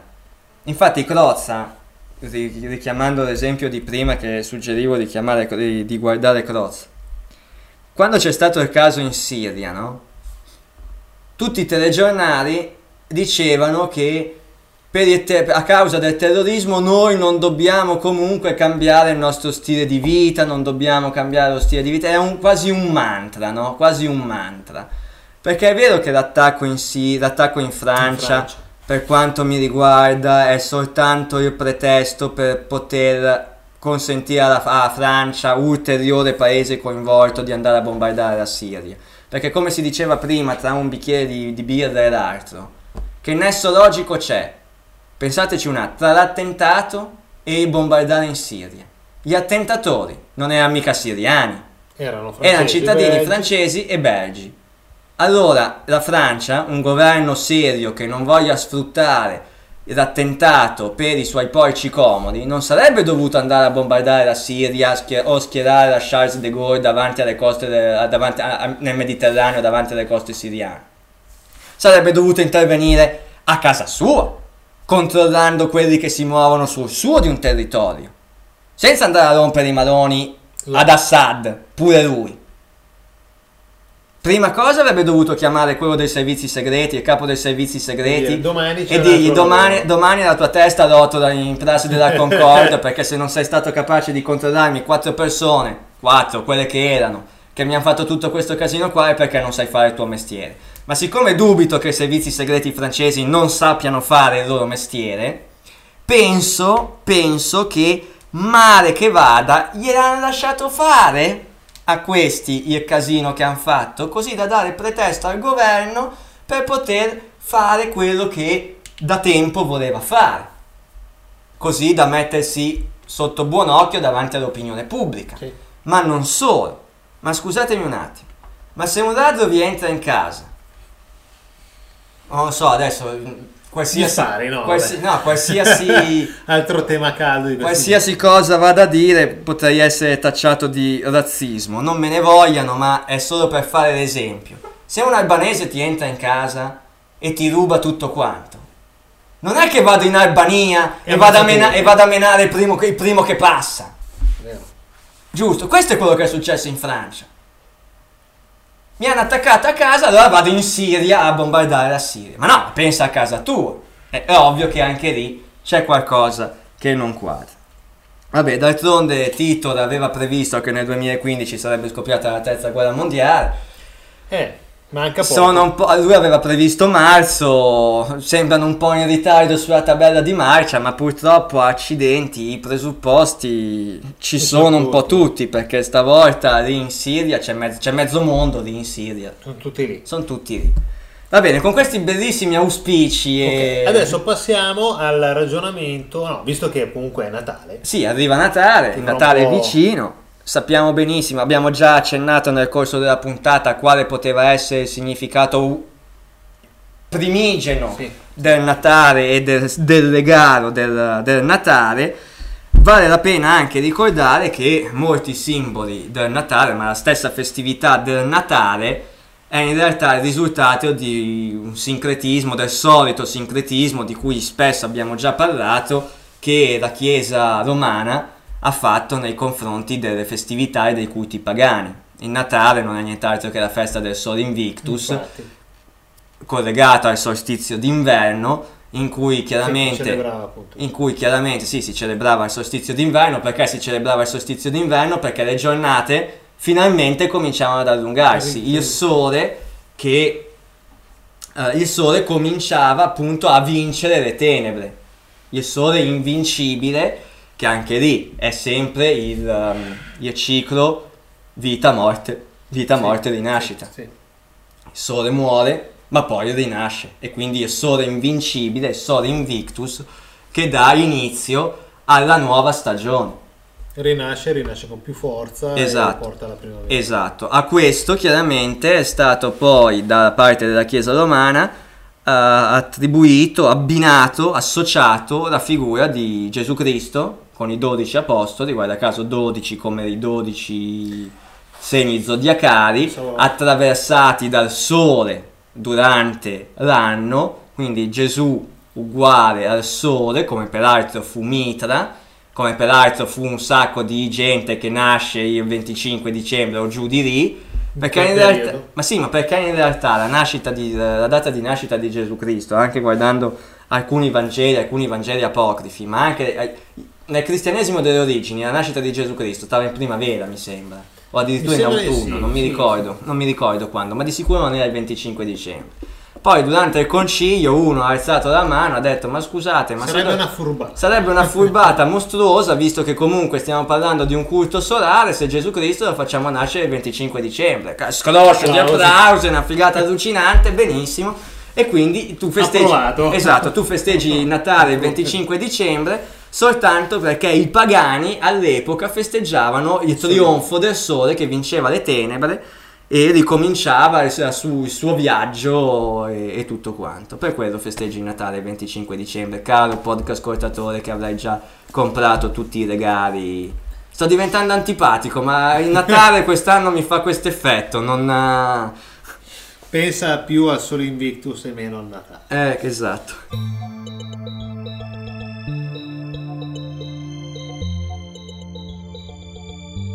Invece la Befana come... Quella che viene di notte con Cioè, le calze tutte È, rotte. è soltanto un... È l'Epifania, quando è- i re magi arrivano a portare i, doni al bambino Gesù. E lì sarebbe da farci una puntata sui re E lì ci magi, sarebbe da fare la puntata. quattro re magi. Erano tre. Nel Eh, frattempo. però io mi ricordo qua, erano tre, ok. Però secondo me in, in certe tradizioni precedenti erano, Erano quattro. quattro? Mm. Ah, questo è non interessante. lo so, è una, una cosa che mi è venuta in mente. Potremmo fare sì una puntata dopo. No, Baldassare, dopo il Melchisedec e Melchiode, no? Melchisedec. Melchisedec era un altro giusto, è un Melchiode, personaggio. Baldassare. Melchisedec è un personaggio in cui bisogna- a cui bisognerebbe dedicare sì una puntata, Eh, sì, ma sì, è- lì andiamo. Ne si sfora. Sì, lì sforiamo di brutto. Comunque sui re magi, sì, l'argomento è sicuramente interessante. Nel Poi nel frattempo. che- presepe ce n'è sempre uno inginocchiato. Vabbè. Due in piedi e uno inginocchiato. ok. Eh vabbè, quella è l'iconografia.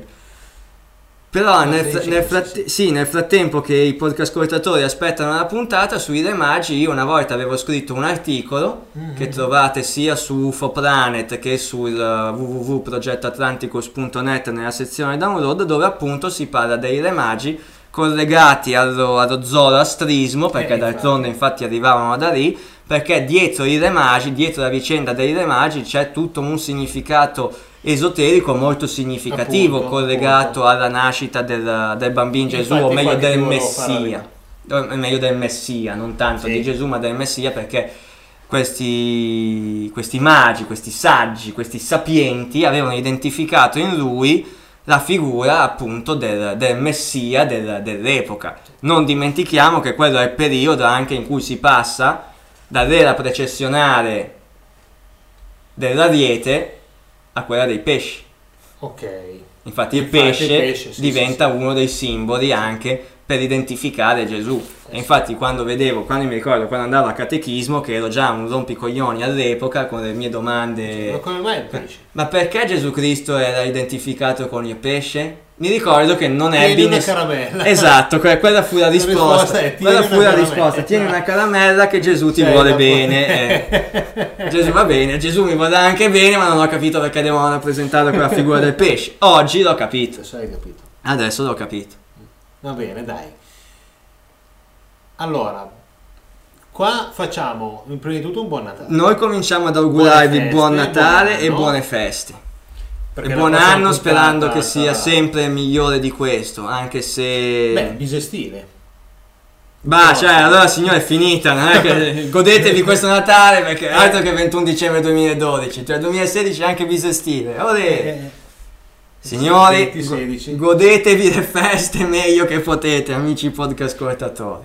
No, vabbè, a parte gli scherzi, colgo anche l'occasione per ringraziare tutti i podcast ascoltatori. anno Anno funesto. Ringra- infatti stavo per ragionare. Colgo l'occasione per ringraziare tutti i podcast ascoltatori per quest'altro anno affrontato insieme in questo nostro lungo cammino e in questo nostro tentativo di mettere insieme i tasselli del, del mosaico della verità, come lo chiamavo un po' di tempo fa. E beh, ancora lo stesso modello. Sì, sì, certo. Solo Ge- che i tasselli sono diventati molto di I più. tasselli sono diventati molto di più e, e alcuni tasselli mi è diventato difficile metterli insieme, ma d'altronde questa è la vita. Perché sembrano tutti giusti. No, per, eh, per altri motivi, ma va bene così. Ok. E adesso nella seconda parte della, della puntata... Come regalo di Natale, regalo di Natale, siccome vi ricordate che avevamo pubblicizzato un po' di tempo po' di fa. tempo fa la conferenza che c'era stata dove hai partecipato te, Sì. ho partecipato io e ha partecipato il Valentino amico. Valentino Rocchi. Astronavi sulla preistoria. Perfetto, ve lo facciamo sentire un pezzo. E vi lasciamo questa puntata con un eh, buon Natale, buon anno Atlantideo da Paolo. e Lemuriano da Eugenio. E ci vediamo All'anno nel prossimo, nel 2016 bisestile, ricordatelo.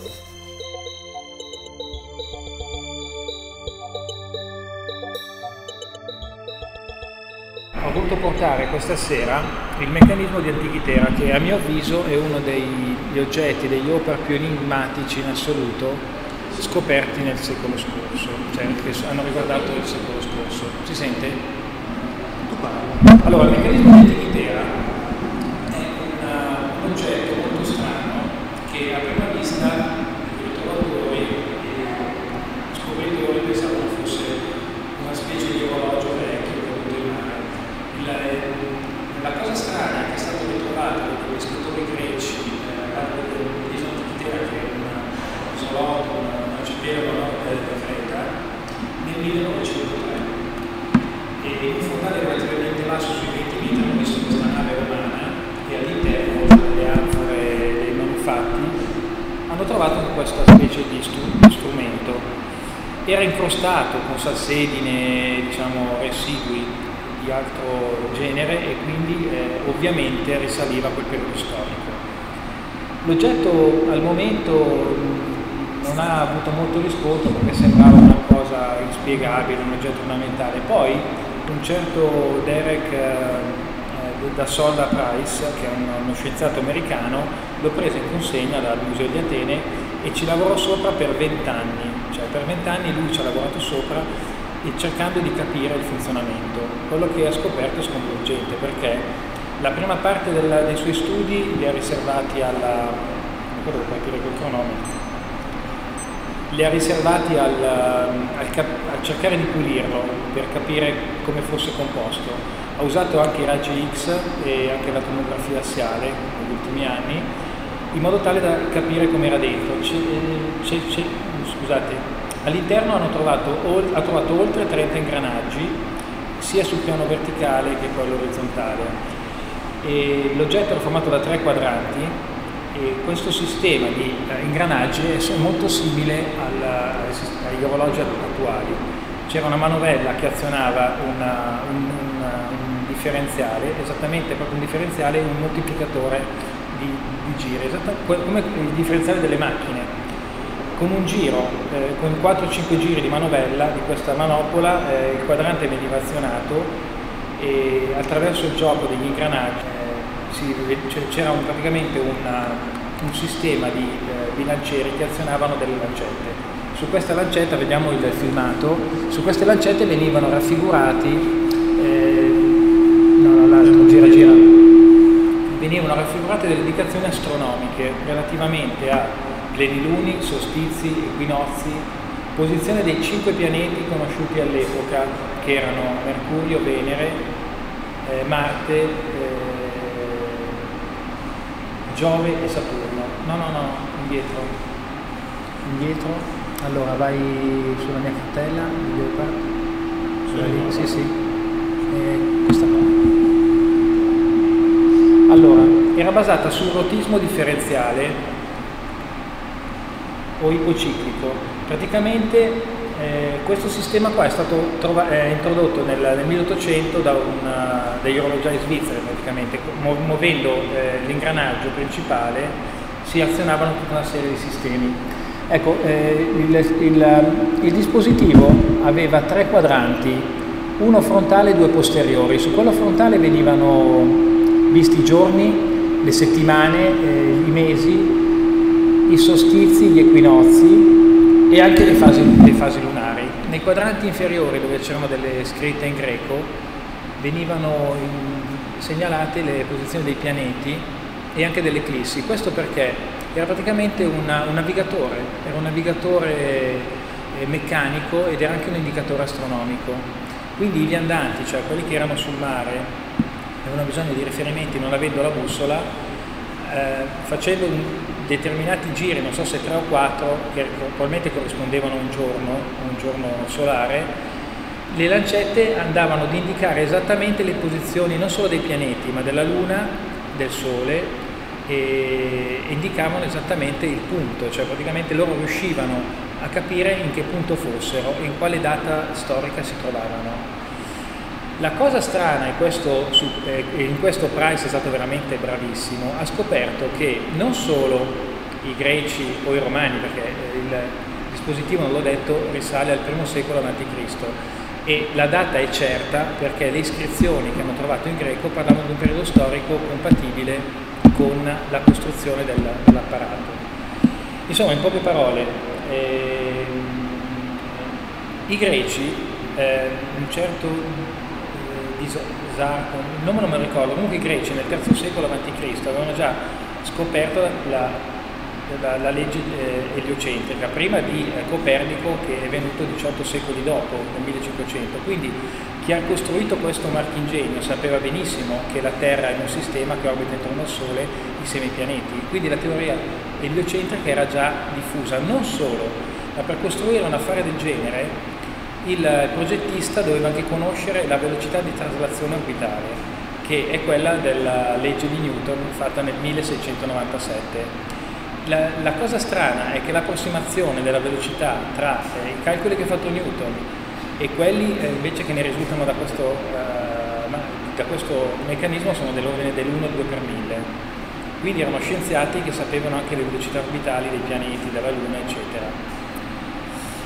E altra cosa, eh, eh, niente, chiaramente la scienza ufficiale ha cercato di screditare completamente questi studi, però all'atto pratico, cioè noi sappiamo che nella, nella Grecia ellenica non, non c'erano queste, diciamo, queste, queste, scoperte, non esistevano, anche se poi eh, Aristotele aveva già, sembra che a Siracusa, perché forse questo oggetto è stato costruito dai siracusani che all'epoca erano nella civiltà micenea insieme ai romani.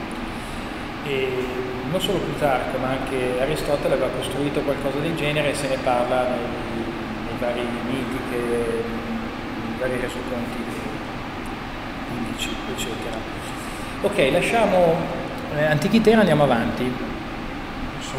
Allora, questo qua è un disco in pietra eh, sumero, la datazione è circa di terzo millennio a.C., dove si vedono i segni dello, zodia- dello zodiaco. Quindi gli egiziani, come i sumeri, conoscevano molto bene eh, i segni zodiacali ed erano molto attenti ai riferimenti astrologici relativi alle date di nascita, alle date eh, della fertilità, delle gravidanze, delle semine, eccetera. Quindi quello che noi pensiamo sia una cosa recente tipo la scoperta dei, eh, cioè dei segni zodiacali dello zodiaco è una cosa molto antica che va ancora prima degli, degli egizi. Avanti. Ecco, questo è un, solido, un solinoide, solenoide, solenoide sì. ecco, eh, vai avanti ancora dopo. Ecco, questo oggetto è stato scoperto negli Ural in Russia eh, diversi, qualche anno fa, penso negli anni 70, ed è stato trovato in un substrato basaltico risalente a 100 milioni di anni fa, cioè praticamente quel substrato si è formato in quell'epoca storica e questo qua essendo fuso dentro... Inglobando questo. Eh? Inglobandolo. Essendo fuso dentro, eh, comunque se non sono 100 milioni sono 40 milioni, 80 milioni, comunque in un'epoca dove l'uomo eh, sapiens doveva arrivare 40, 50, 80 milioni di anni dopo quindi eh, è chiaro che davanti a questi oggetti, se risalgono realmente eh, in quell'epoca storica, c'è da rivedere tutta la storia, perché poi come vedremo dopo, eh, l'uomo, come lo intendiamo noi, l'Homo sapiens, eh, non sembra che abbia semplicemente un milione di anni, c'è qualcosa che non quaglia, vai avanti. Ecco, anche questi sono sempre, fanno parte del gruppo dei solenoidi. Questo qua è il martello di, eh, il nome, aspetta, il martello di c'è un nome che adesso mi sfugge, comunque ho visto bene le foto, vai avanti.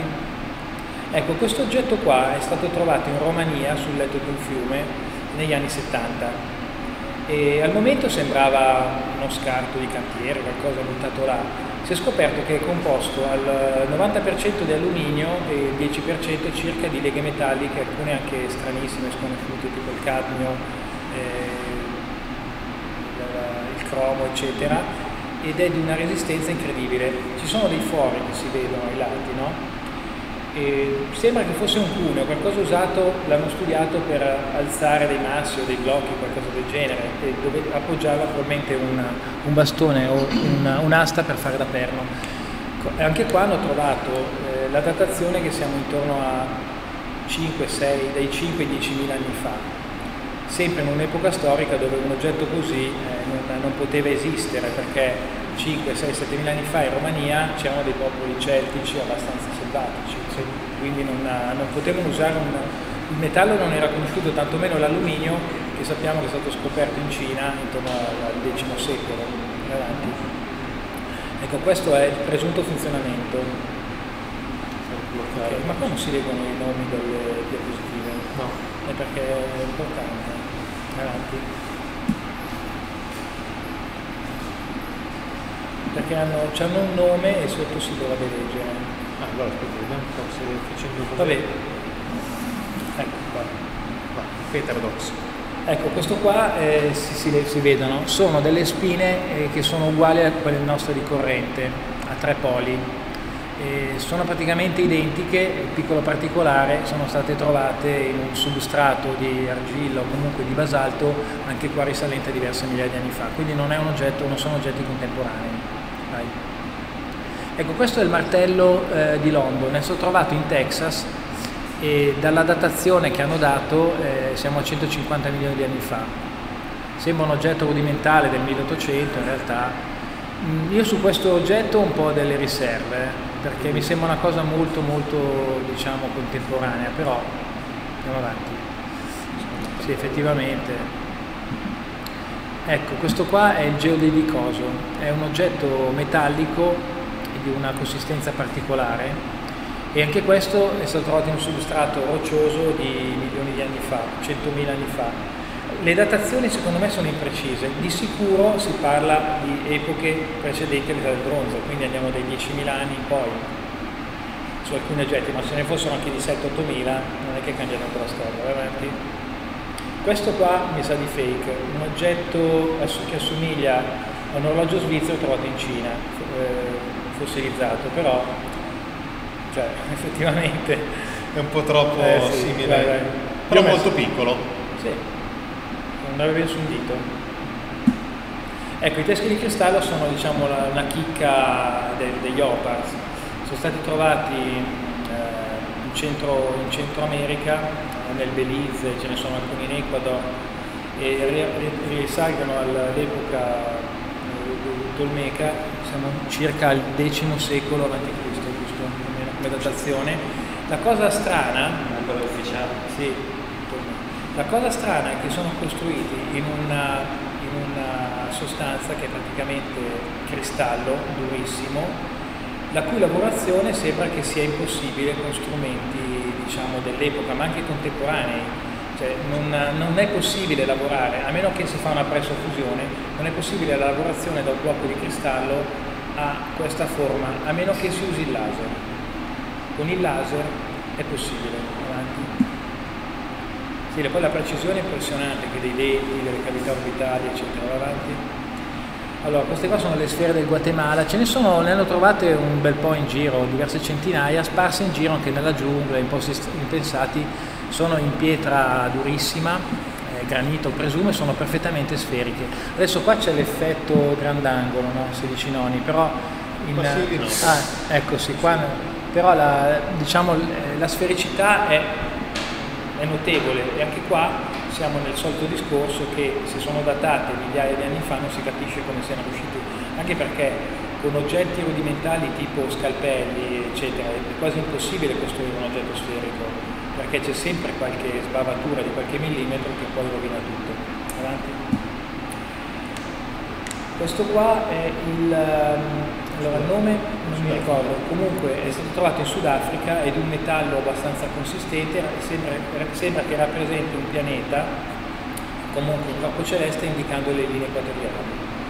E anche questo è un oggetto trovato sempre in un, in un ambito eh, di, cioè di- di substrato che è incompatibile con una costruzione cioè attuale. Avanti. Questa è una ciotola trovata in America, risalente a 100 312 milioni di anni fa, però prendiamola un po' con le pinze, anche se effettivamente i dubbi rimangono va avanti. Le pile di Denver, ecco questa qua, queste sono diciamo anche un'altra chicca della, degli Hubbard. Sono state scoperte nel 1936 in- nell'attuale Baghdad da una troupe di ricercatori e risa- risalirebbero al primo periodo precristiano, secondo terzo secolo a.C. La cosa strana, viste così sembrano delle anfore, la cosa strana è che questa è una pila a tutti gli effetti perché funzionava con succo di limone e mm, non mi ricordo poi che cosa c'era dentro, comunque eh, c'erano delle due componenti che era succo di limone e forse un altro reagente che creavano proprio elettricità davano degli impulsi bioelettrici probabilmente collegati a qualche dispositivo creavano proprio elettricità. Questo quando poi l'elettricità non esisteva. Pile di Dender, la stessa menata, infatti ho fatto una relazione tra i due OPARs perché hanno delle similitudini. Io sono stato in Egitto qua e ho visto giù nelle tombe che c'è un buio assoluto, quindi se ci pensate come hanno potuto eh, fare dei geroglifici, delle iscrizioni in un posto buio, senza ossigeno, senza luce? E qualcuno ha ipotizzato un gioco di specchi o delle torce a olio, però le torce a olio, oltre a creare asfisia perché consumavano ossigeno, avrebbero anerito le, le, le pareti. Ecco la spiegazione, probabilmente gli egizi conoscevano un sistema di luce artificiale. Le lampade di Dendera, di cui di cui l'Egitto è pieno di iscrizioni, in basso e alto rilievo, fa pensare, perché poi nella, nella diapositiva dopo vai, Ecco, ci sono come nell'estremità qua dei fili, vedete, dei filamenti che, oddio, uno, scettico è una melanzana attaccata al, al coso della, della, della verdura, no? cioè, però è chiaro che se c'è una serpentina e c'è un cavo c'è un, oggetto, un contenitore si può pensare a qualcosa di elettrico. Altra cosa, qua sotto c'è lo Z.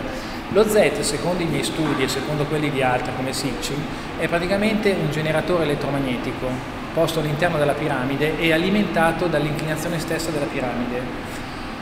L'inclinazione crea un campo elettromagnetico e questo si vede anche nell'applicazione di, piramidi piccole dove sotto non, il latte non, non, diventa acido perché hanno fatto delle, degli esperimenti, quindi la piramide crea un campo elettromagnetico distorto. Era in grado probabilmente di creare elettricità e trasmetterla a un convertitore o un accumulatore che era appunto lo Z, perché questo affare qui è una, diciamo, una, è una struttura composta da strati di rame e, eh, e, roccia. È probabile che collegato allo Z a questo punto ci, fosse un, ci fossero dei cavi che portavano a un'altra struttura, oppure lo stesso Z poteva essere con, collegato a dei pannelli esterni. Andiamo avanti? Z a 4 Ecco ancora qua la rappresentazione dello Z che poi gli egiziani, avendoselo trovato lì, lo veneravano, pensavano fosse un oggetto sacro, sapendo le caratteristiche proprie dello Z.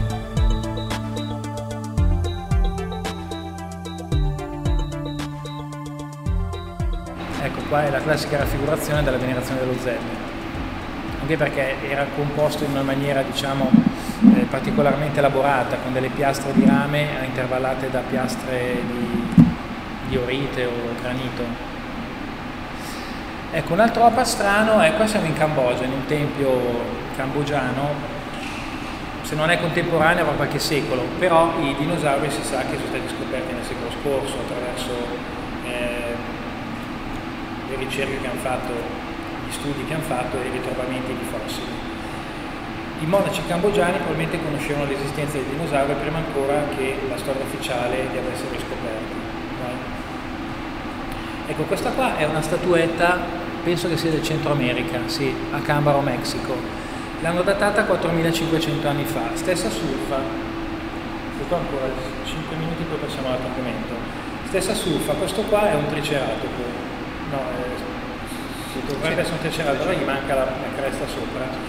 E quello sopra potrebbe essere un altro animale, un rettiliano, una, qualcosa, un, comunque un essere bipede che lo, che lo cavalca. E anche qua siamo alla della domanda, 4500 anni fa eh, il triceratopo ufficialmente non, non, era conosciuto. Mappa di Piri Reis, ecco qua molti di voi, penso quasi tutti la conoscono, è una mappa eh, che ha diciamo, qualcosa di 5 secoli, nel 1531. Piri Reis era un marinaio eh, portoghese che sulla scia di Cristoforo Colombo eh, costruì questa mappa, comunque venne in possesso di questa mappa che eh, presenta le coste eh, orientali del, del Brasile, del, del, Centro America, nella parte superiore del Venezuela, quando quella parte lì non era ancora scoperta. Quindi qualcuno dall'alto aveva mappato questo territorio. Stessa menata, Orizio, Orizio Fineo, nello stesso anno, questa qua presumibilmente è l'Antartide. È diciamo, una, una vista parziale, incompleta e distorta, però è molto simile all'Antartide attuale. Io avevo una foto, l'ho cancellata, però confronto se conoscete l'Antartide è palese che c'è una similitudine. Avanti. Qua andiamo in un campo un po' più esoterico, un po' più New Age, eh, dove un crop circle è stato riprodotto nella stessa esatta maniera di una roccia in, alto rilievo sullo stesso crop. Qua devo prendere per buona notizia, poi qualcuno potrebbe dire che è un fake perché si potrebbe riprodurre teoricamente o qualcuno che ha visto la, la roccia poi ha fatto il, il crop o viceversa, sta di fatto che effettivamente la, la, roccia è molto bella dal punto di vista come. Questa è una cosa molto interessante, siamo in epoca sempre tolteca maya, 500 anni fa circa, o forse anche prima, si vede chiaramente un osservatore con un telescopio. I Maya, al pari eh, dei, degli egizi e poi come abbiamo visto anche dei greci, eh, conoscevano l'astronomia e la studiavano. Eh, in, in, Belize, a Copan, c'è un osservatorio astronomico con una cupola, una cupola che serviva proprio come, come osservatorio astronomico, come c'è a Milano e ce ne sono in altre parti. Quindi questi signori qua, quando ancora doveva nascere Gesù Cristo, conoscevano i pianeti e li osservavano e sapevano anche, i Maya poi al pari appunto dei, dei babilonesi, dei greci eccetera, conoscevano benissimo tutte le lunazioni, le eclissi e le fasi, diciamo, fasi dei pianeti. E probabilmente conoscevano anche le macchie solari, che sono cicliche. Vai. Statuette, qua andiamo adesso in un ambito diciamo più ufologico, qui sono già 20 minuti, eh, quanto tempo ancora? 20 minuti? Mezz'ora. Mezz'ora, ok. Allora, qua andiamo, ci spostiamo verso da Iopart all'ufologia, all'avvistamento di eh, oggetti completamente fuori posto, fuori contesto storico. E qua cominciamo a vedere nella parte in alto un presunto disco, nella parte centrale c'è un, un ominide, qualcosa che comunque è strano, e qua sempre sulla destra c'è una specie di capsula UFO, in alto si vede ancora un essere che sembra che abbia una tuta o qualcosa del genere, insomma si potrebbe interpretare in diverse maniere, però chi è del mestiere intuisce abbastanza facilmente che ci sono delle similitudini. Davanti.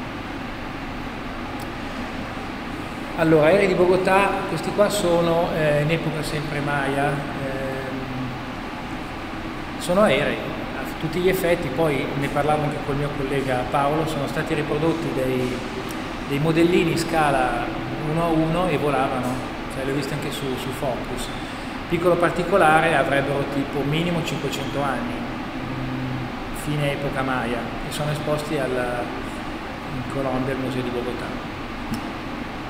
Ecco, è chiaro che qua è palese perché hanno detto che sono degli insetti, però gli insetti non hanno timone di coda, non c'è un insetto che ha il timone di coda, almeno ufficialmente, tantomeno un'apertura alaria di questo tipo e una, c'è un una, le ali posteriori, come si chiama, il timone di sì, timone di sì, esatto, davanti. Ecco, qua eh, siamo in Egitto, eh, ad Endera sono stati trovati diversi alianti nelle tombe che rappresentano proprio chiaramente un, un, un velivolo. In Egitto poi ci sono testimonianze che in, nell'antico Egitto, e vedremo poi più avanti una dimostrazione, conoscevano i velivoli o li vedevano. Visocchi Decani siamo in Kosovo, eh, 1350 d.C., quindi pieno medioevo. Eh, lì sono cristiani ortodossi, però comunque sono molto convenzionali, molto religiosi e qualcuno ha avuto un avvistamento. Allora anche qua dicono che è una rappresentazione religiosa, che comunque non ha niente a che vedere. È chiaro che essendo in cielo, perché si vede forse nella rappresentazione successiva, no, niente. Comunque è rappresentato su una tela in una posizione sopraelevata rispetto al terreno. Quindi a prescindere dalla forma la collocazione all'interno del, del, del, contesto è di un oggetto aereo. Vai. Qua siamo in Germania nel 1700, Gelder, che era un autore dell'epoca, ha rappresentato eh, la,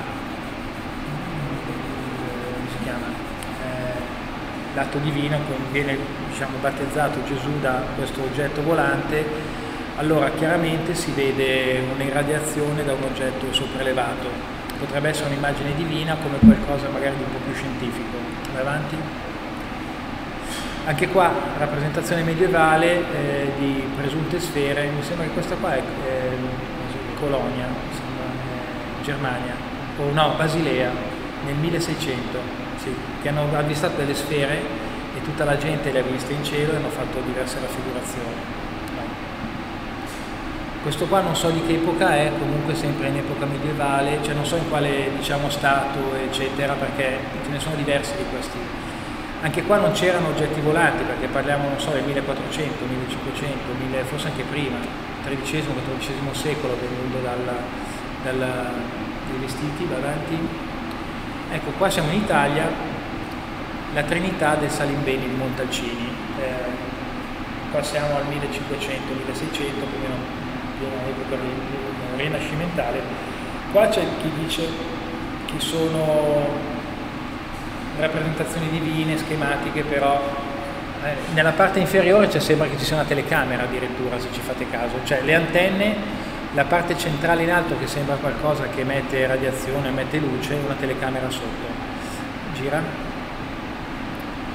Altra rappresentazione medievale dove sarebbe uno dei magi che indica la stella più che una stella, anche questo sembrerebbe un oggetto strano.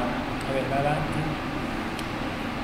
Allora, eh, torniamo alla rappresentazione di dischi e sfere, questo qua siamo in Messico, dai, sempre Centro America, ecco.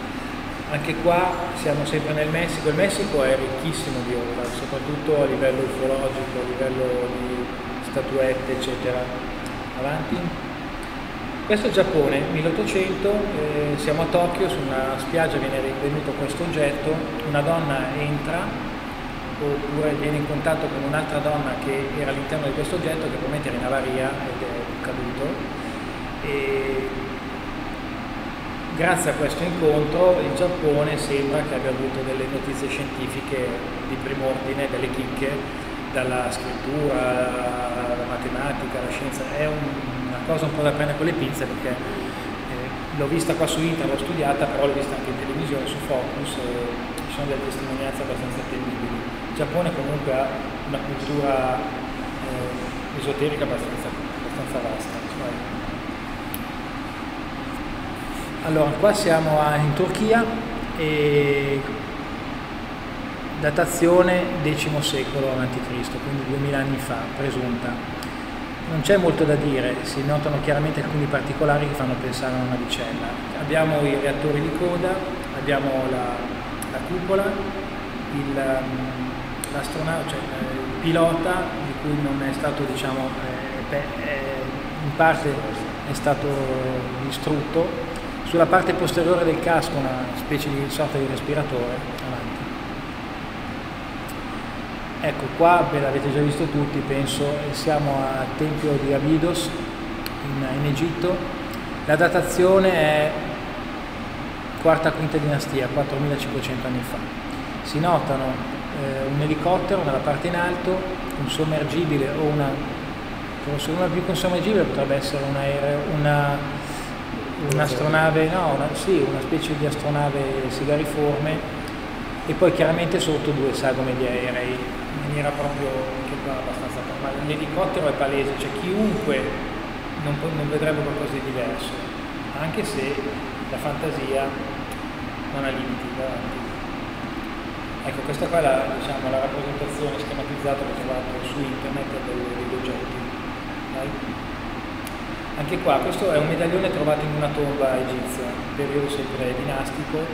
La cosa strana, eh, può ingrandire qua, è che in alto si vede una testa che potrebbe essere quella di, una, di un grigio, di un alieno, di una persona strana, e sotto il disco.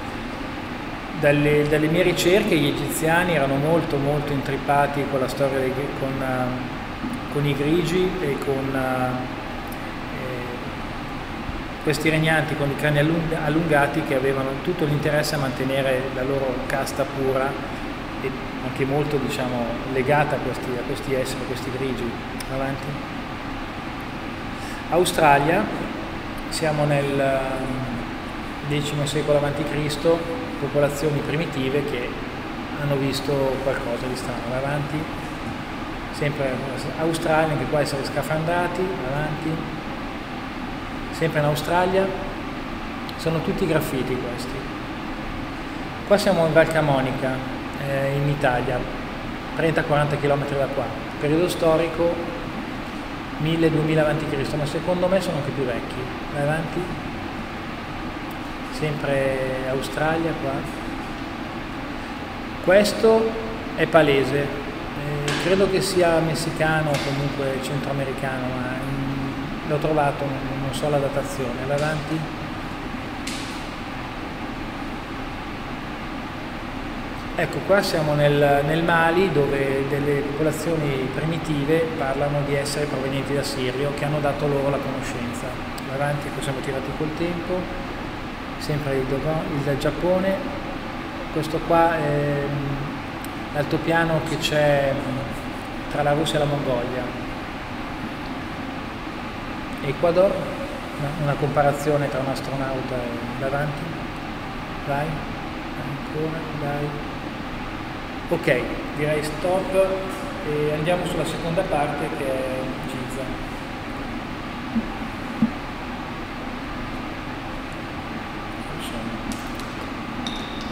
Ah sì, ponte resti umani fossili, saltalo. Eh... Allora, queste sono foto che ho fatto io nel 2005, dieci anni fa a Giza, la seconda volta che sono andato e ho voluto, siccome già occupavo di queste cose, ho voluto andare apposta per fare delle fotografie mirate su alcuni particolari e poi vedremo perché.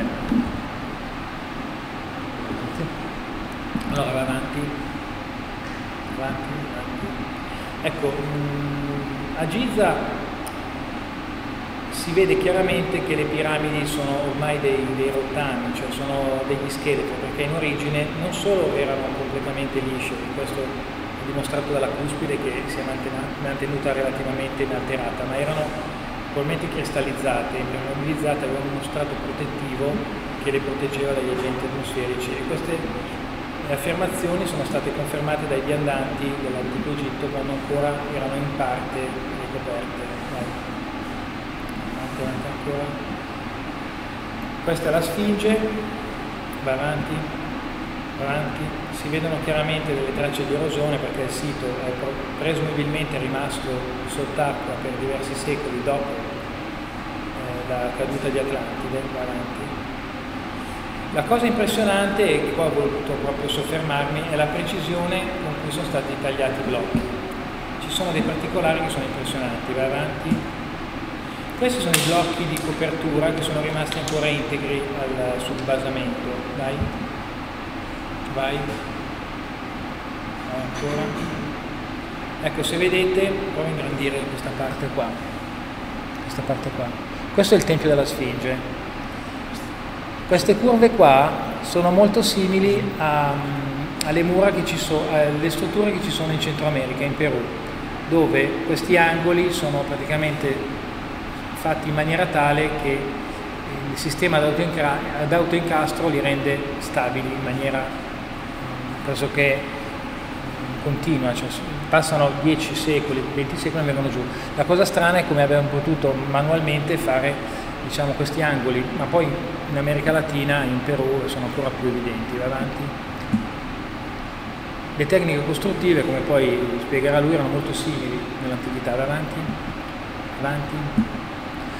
Ecco, il, il, fossato è una cosa impressionante, cioè le piramidi appoggiano su una piattaforma basaltica o comunque rocciosa che dal mio punto di vista pesa almeno quanto le piramidi, perché altrimenti si profonderebbero giù. Sono milioni e milioni di tonnellate che non possono appoggiare sul terreno, devono avere comunque come un grattacielo avanti, a un basamento. Avanti ancora? Ecco, ho voluto fare le foto proprio alla pavimentazione, qua si vedono bene c'è erosione, ma nella parte in alto è tutto eroso, la parte sotto probabilmente c'è ancora, sotto la sabbia c'è ancora il, il basamento originale. Vai. Ecco, ci sono queste rocce, questi blocchi in parte ci sono, in parte no, e sotto ce ne sono altri, si vede chiaramente, vai, vai, vai. Anche qua incastrati comunque dove non ci passava un millimetro, probabilmente in, in antichità anche adesso, vai, vai. Ecco qua eh, è ancora la copertura originale, quella che è rimasta perché probabilmente sotto non si riesce a, a rovinare più di tanto. Vai. Queste qua, per esempio, queste foto non le fanno vedere, no? Cioè dobbiamo andare lì e farle. Vai. Ancora. Boh, qua ho finito. Adesso andiamo a ecco, uno studio che ho fatto io su Giza. Chiudo? Chiudi e andiamo sull'altra presentazione PowerPoint. PowerPoint. Quello lì. Allora, io essendo stato in Egitto due volte a Giza, e sapendo anche alcune cose che adesso non vi sto a spiegare, comunque molti di voi sapranno del fatto che sono allineate in un certo modo, che sono su un parallelo piuttosto che un altro, un meridiano piuttosto che un altro, e, cioè lì hanno una funzione. Ho detto però tutto questo peso qua, quanto sarà? Cioè, quanto pesa questo sito?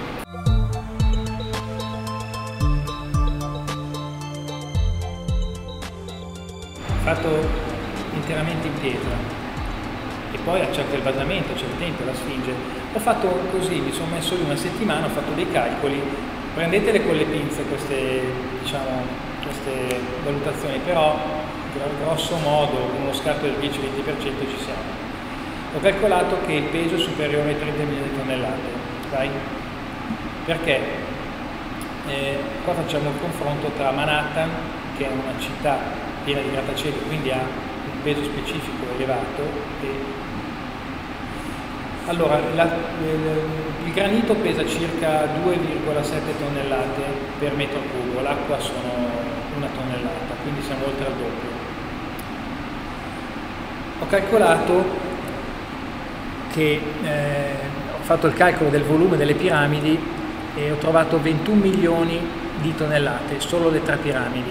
Poi ci sono il basamento le mastabe, le tre piramidi eh, vicino a quelle di Micerino, la Sfinge e il Tempio della Sfinge, cioè tutto il sito, incluso il, il basamento, siamo a 31 milioni di tonnellate, con un peso medio di 7,75 tonnellate al metro quadro. Vai avanti. Cioè un metro quadro sono 775 quintali, giusto no? Sì, come un camion praticamente. Allora, eh, vai avanti, sì giusto, sono 70, 77 quintali. Sì, come praticamente un camion. Allora, Manhattan, i, mentre le, le, piramidi sono al 90% piene, anche se hanno delle stanze, alcune sono state scoperte, altre no, i grattacieli sono al 70-80% vuoti, hanno stanze, hanno ascensori, hanno rampe delle scale, cioè, la muratura, e le solette, l'interno, le finestre, i serramenti sono presumibilmente il 20%. Quindi il, il volume è superiore in rapporto al peso. Ho calcolato, ho fatto una stima, ho misurato un po' i grattacieli, ho fatto un'altezza media di 100 metri e la larghezza, sempre qua in medio, siamo a 40-80 metri. E, insomma, alla fine della fiera siamo a, a 15.000 tonnellate per singolo grattacielo. Per 100 grattacieli siamo a un milione e mezzo di tonnellate, mettiamoci il doppio tra eh, infrastrutture, siamo a 3 milioni di tonnellate, su una superficie però più grande perché Manhattan è circa 5-6 km di lunghezza e siamo a 36 km quadrati. Insomma alla fine della fiera, anche esagerando, siamo a neanche 100 kg per metro quadrato e siamo a un percentuale 1 10%, non ho fatto la percentuale però 66. Quindi questi sono dati che anche con uno scarto del 10-20% fanno pensare come è possibile costruire a mano un sito del genere con tecniche manuali in una, diciamo, in una località dove eh, anche se 5.000 anni fa il deserto era meno di adesso, non c'erano alberi, ce n'erano pochi, non c'erano strade, gli stessi egiziani non conoscevano i metalli che abbiamo, usiamo noi, vanadio, l'acciaio, tutte cose che sarebbero state necessarie per costruire. Io stesso, e non lo dico perché l'ho letto eh, sui libri, ho guardato tutti i giornali, sono stato nella Camera del Re, eh, interamente in diorite rossa, lo sapete, io sinceramente non riuscivo a vedere la fine di un blocco e l'inizio di un altro, ho dovuto andare lì vicino così e metterci il, l'unghia e sentire quel decimo di millimetro di, di, di scarto. Allora si vedeva come un filo di un capello, un filo di un capello che era l'inizio di un blocco e la fine dell'altro. Cioè l'impressione era di essere un qualcosa di fantascienza, di qualcosa che non è di questa civiltà. Cioè noi non siamo in grado minimamente di fare una roba del genere. E va bene, qua avrei finito. Andiamo all'ultima mia rappresentazione e qua chiudo. 45 minuti. Questa? Allora sì, dall'archeologia misteriosa adesso passiamo alla fenomenologia UFO.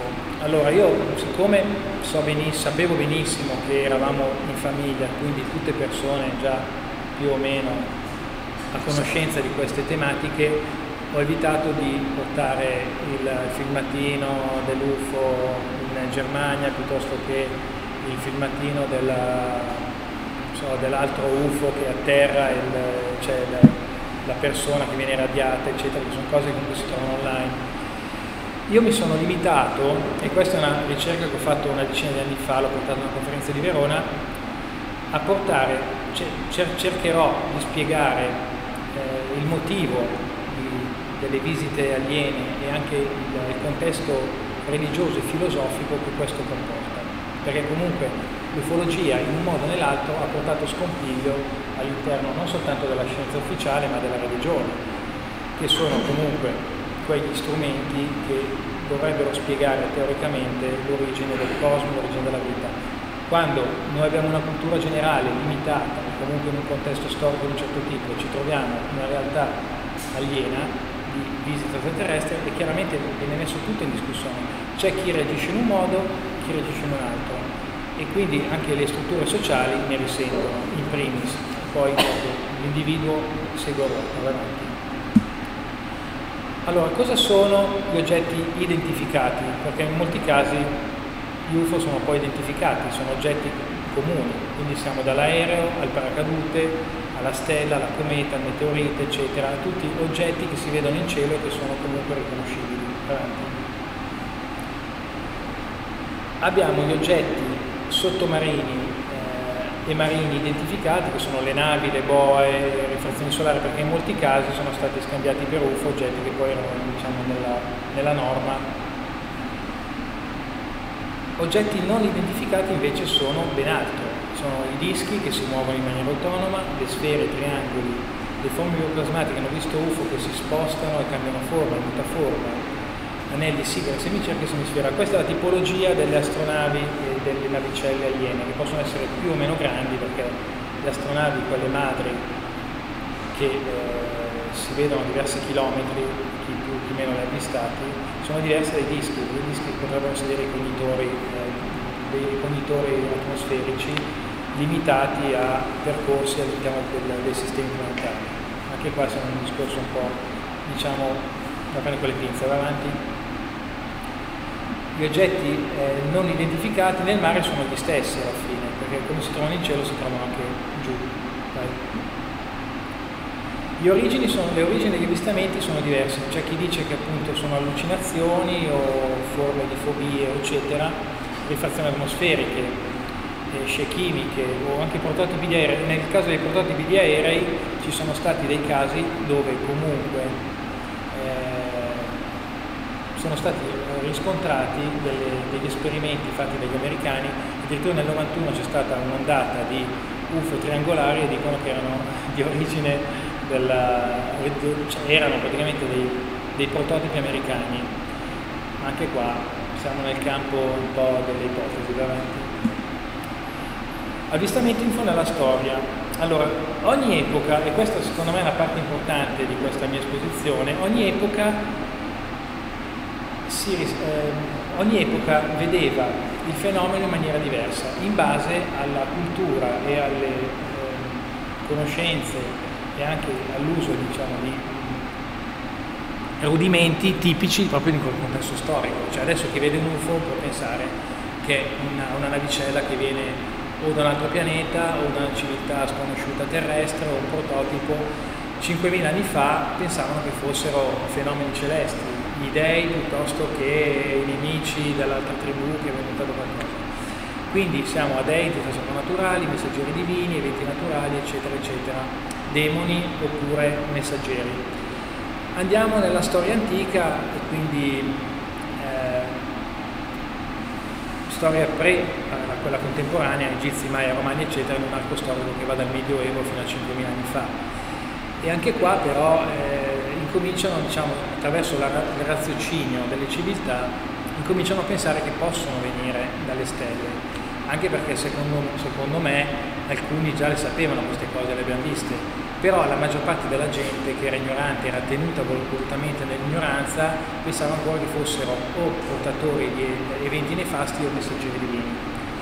Nel Medioevo, eh, dove la religione ormai stava dilagando, vedevano soltanto messaggi divini, quindi c'è stata una regressione, a mio avviso, dalla, dall'epoca romana, sumera, egiziana, maya, eccetera, al Medioevo, dove la, la religione, come sapete, ha fatto di tutto per eh, distruggere le conoscenze scientifiche. Io non so come ha fatto Copernico a rimanere vivo in, in un contesto sociale di quel tipo. L'attualità dell'ultimo secolo invece attraverso la tecnologia, attraverso il, eh, il volo e poi i viaggi spaziali, eh, i telescopi, eh, la meccanica, le, conoscenza dell'elettricità, eccetera, eh, si è incominciato ad acquisire il fenomeno come esogeno, esterno alla Terra, davanti. E qua ci si divide, qua la scienza si divide perché c'è e perché non c'è. Allora, se il fenomeno esiste è perché comunque eh, sono troppi gli avvistamenti e inutile non si può negare qualcosa che esiste, che comunque la seconda spiegazione è perché l'universo è talmente vasto che è impossibile pensare che noi siamo gli unici abitanti, come un granello di sabbia all'interno di una, di una distesa infinita di, di, spiaggia. Il terzo motivo, la tecnologia, eh, ormai eh, è avanti, cioè no, scusi, la tecnologia e le conoscenze che noi abbiamo, come nel Medioevo non potevano concepire il volo e l'uso dei sottomarini, adesso non possiamo concepire la provenienza di altri esseri attraverso l'utilizzo di un campo elettromagnetico anziché di un viaggio lineare, cioè quindi una tecnologia per noi sconosciuta che ci porterebbe ad annullare le distanze spazio-tempo.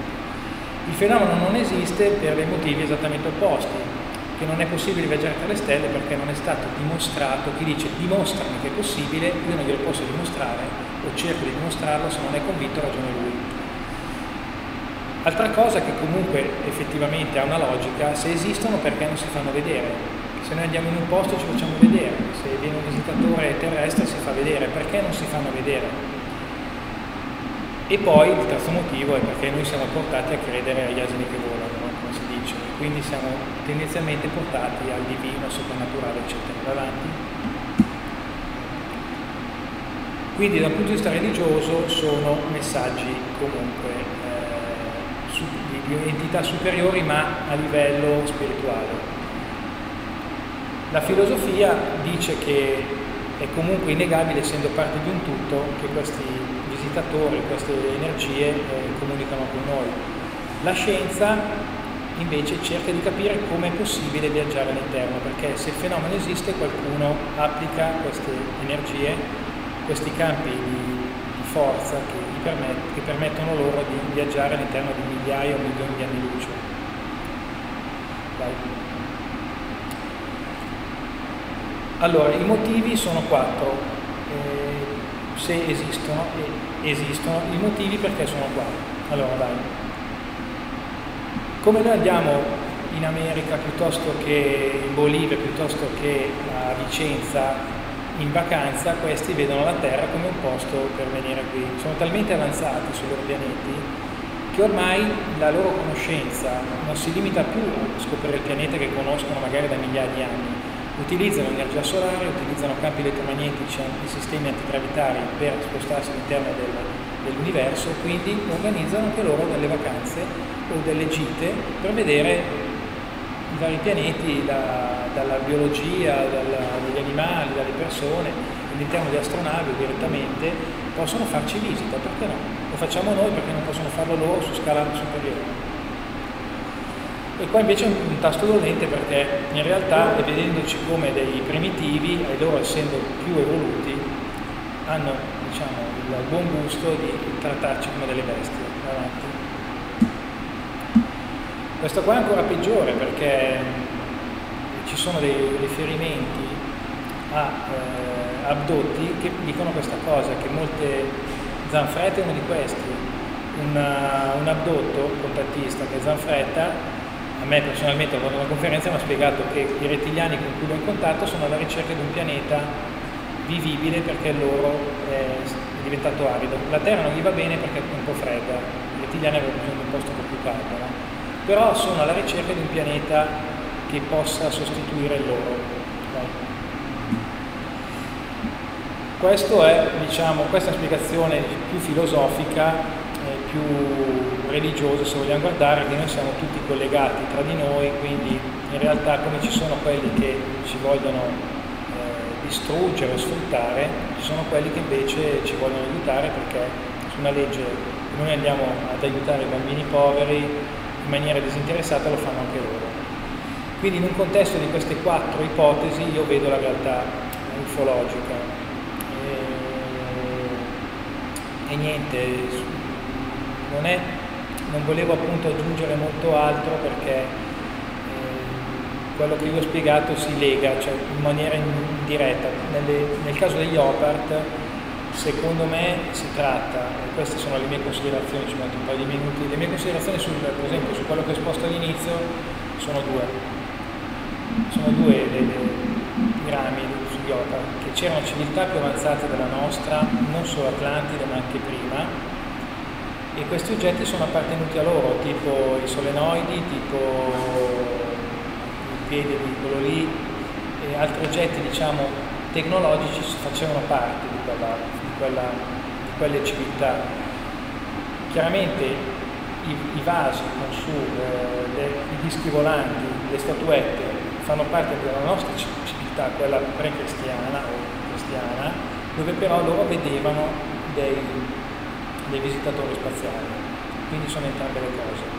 Per quanto riguarda invece Giza, dal mio punto di vista, dalle mie ricerche, da quelle di altri, è stata costruita in epoca prediluviana, oltre 12.000 anni fa, dagli, dagli Atlantidei e lo scopo di Giza era eh, costruire un equilibratore eh,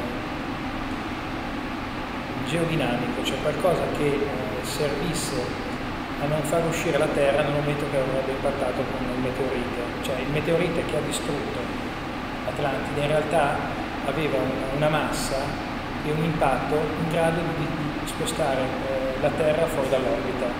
Forse Giza, come altre strutture piramidali, hanno contribuito a equilibrare, come una trottola che viene colpita va fuori asse. Okay? Però se è abbastanza forte non, non va fuori asse e continua a cioè nel basculamento tende ad andare fuori asse, però se viene colpita mentre ha un punto, di un punto stabile non esce, capito?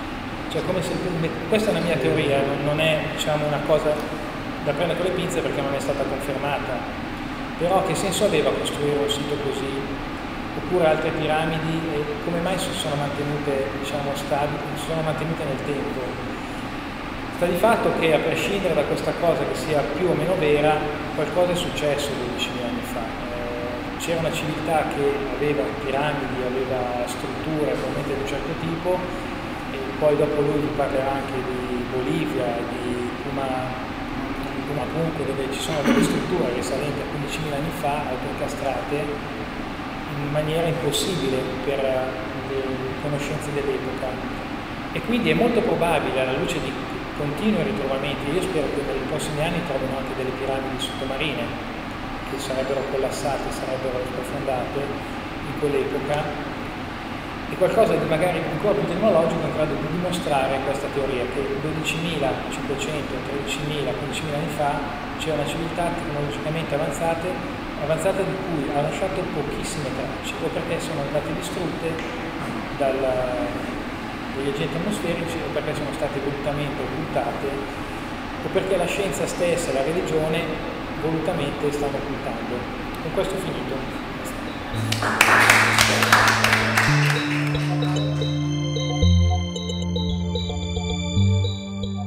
Gli inserti musicali che avete ascoltato in questa puntata di Atlanticast sono tratti dalla canzone Poseidon, realizzata da Ruby Seb, appartenenti all'omonimo album Poseidon.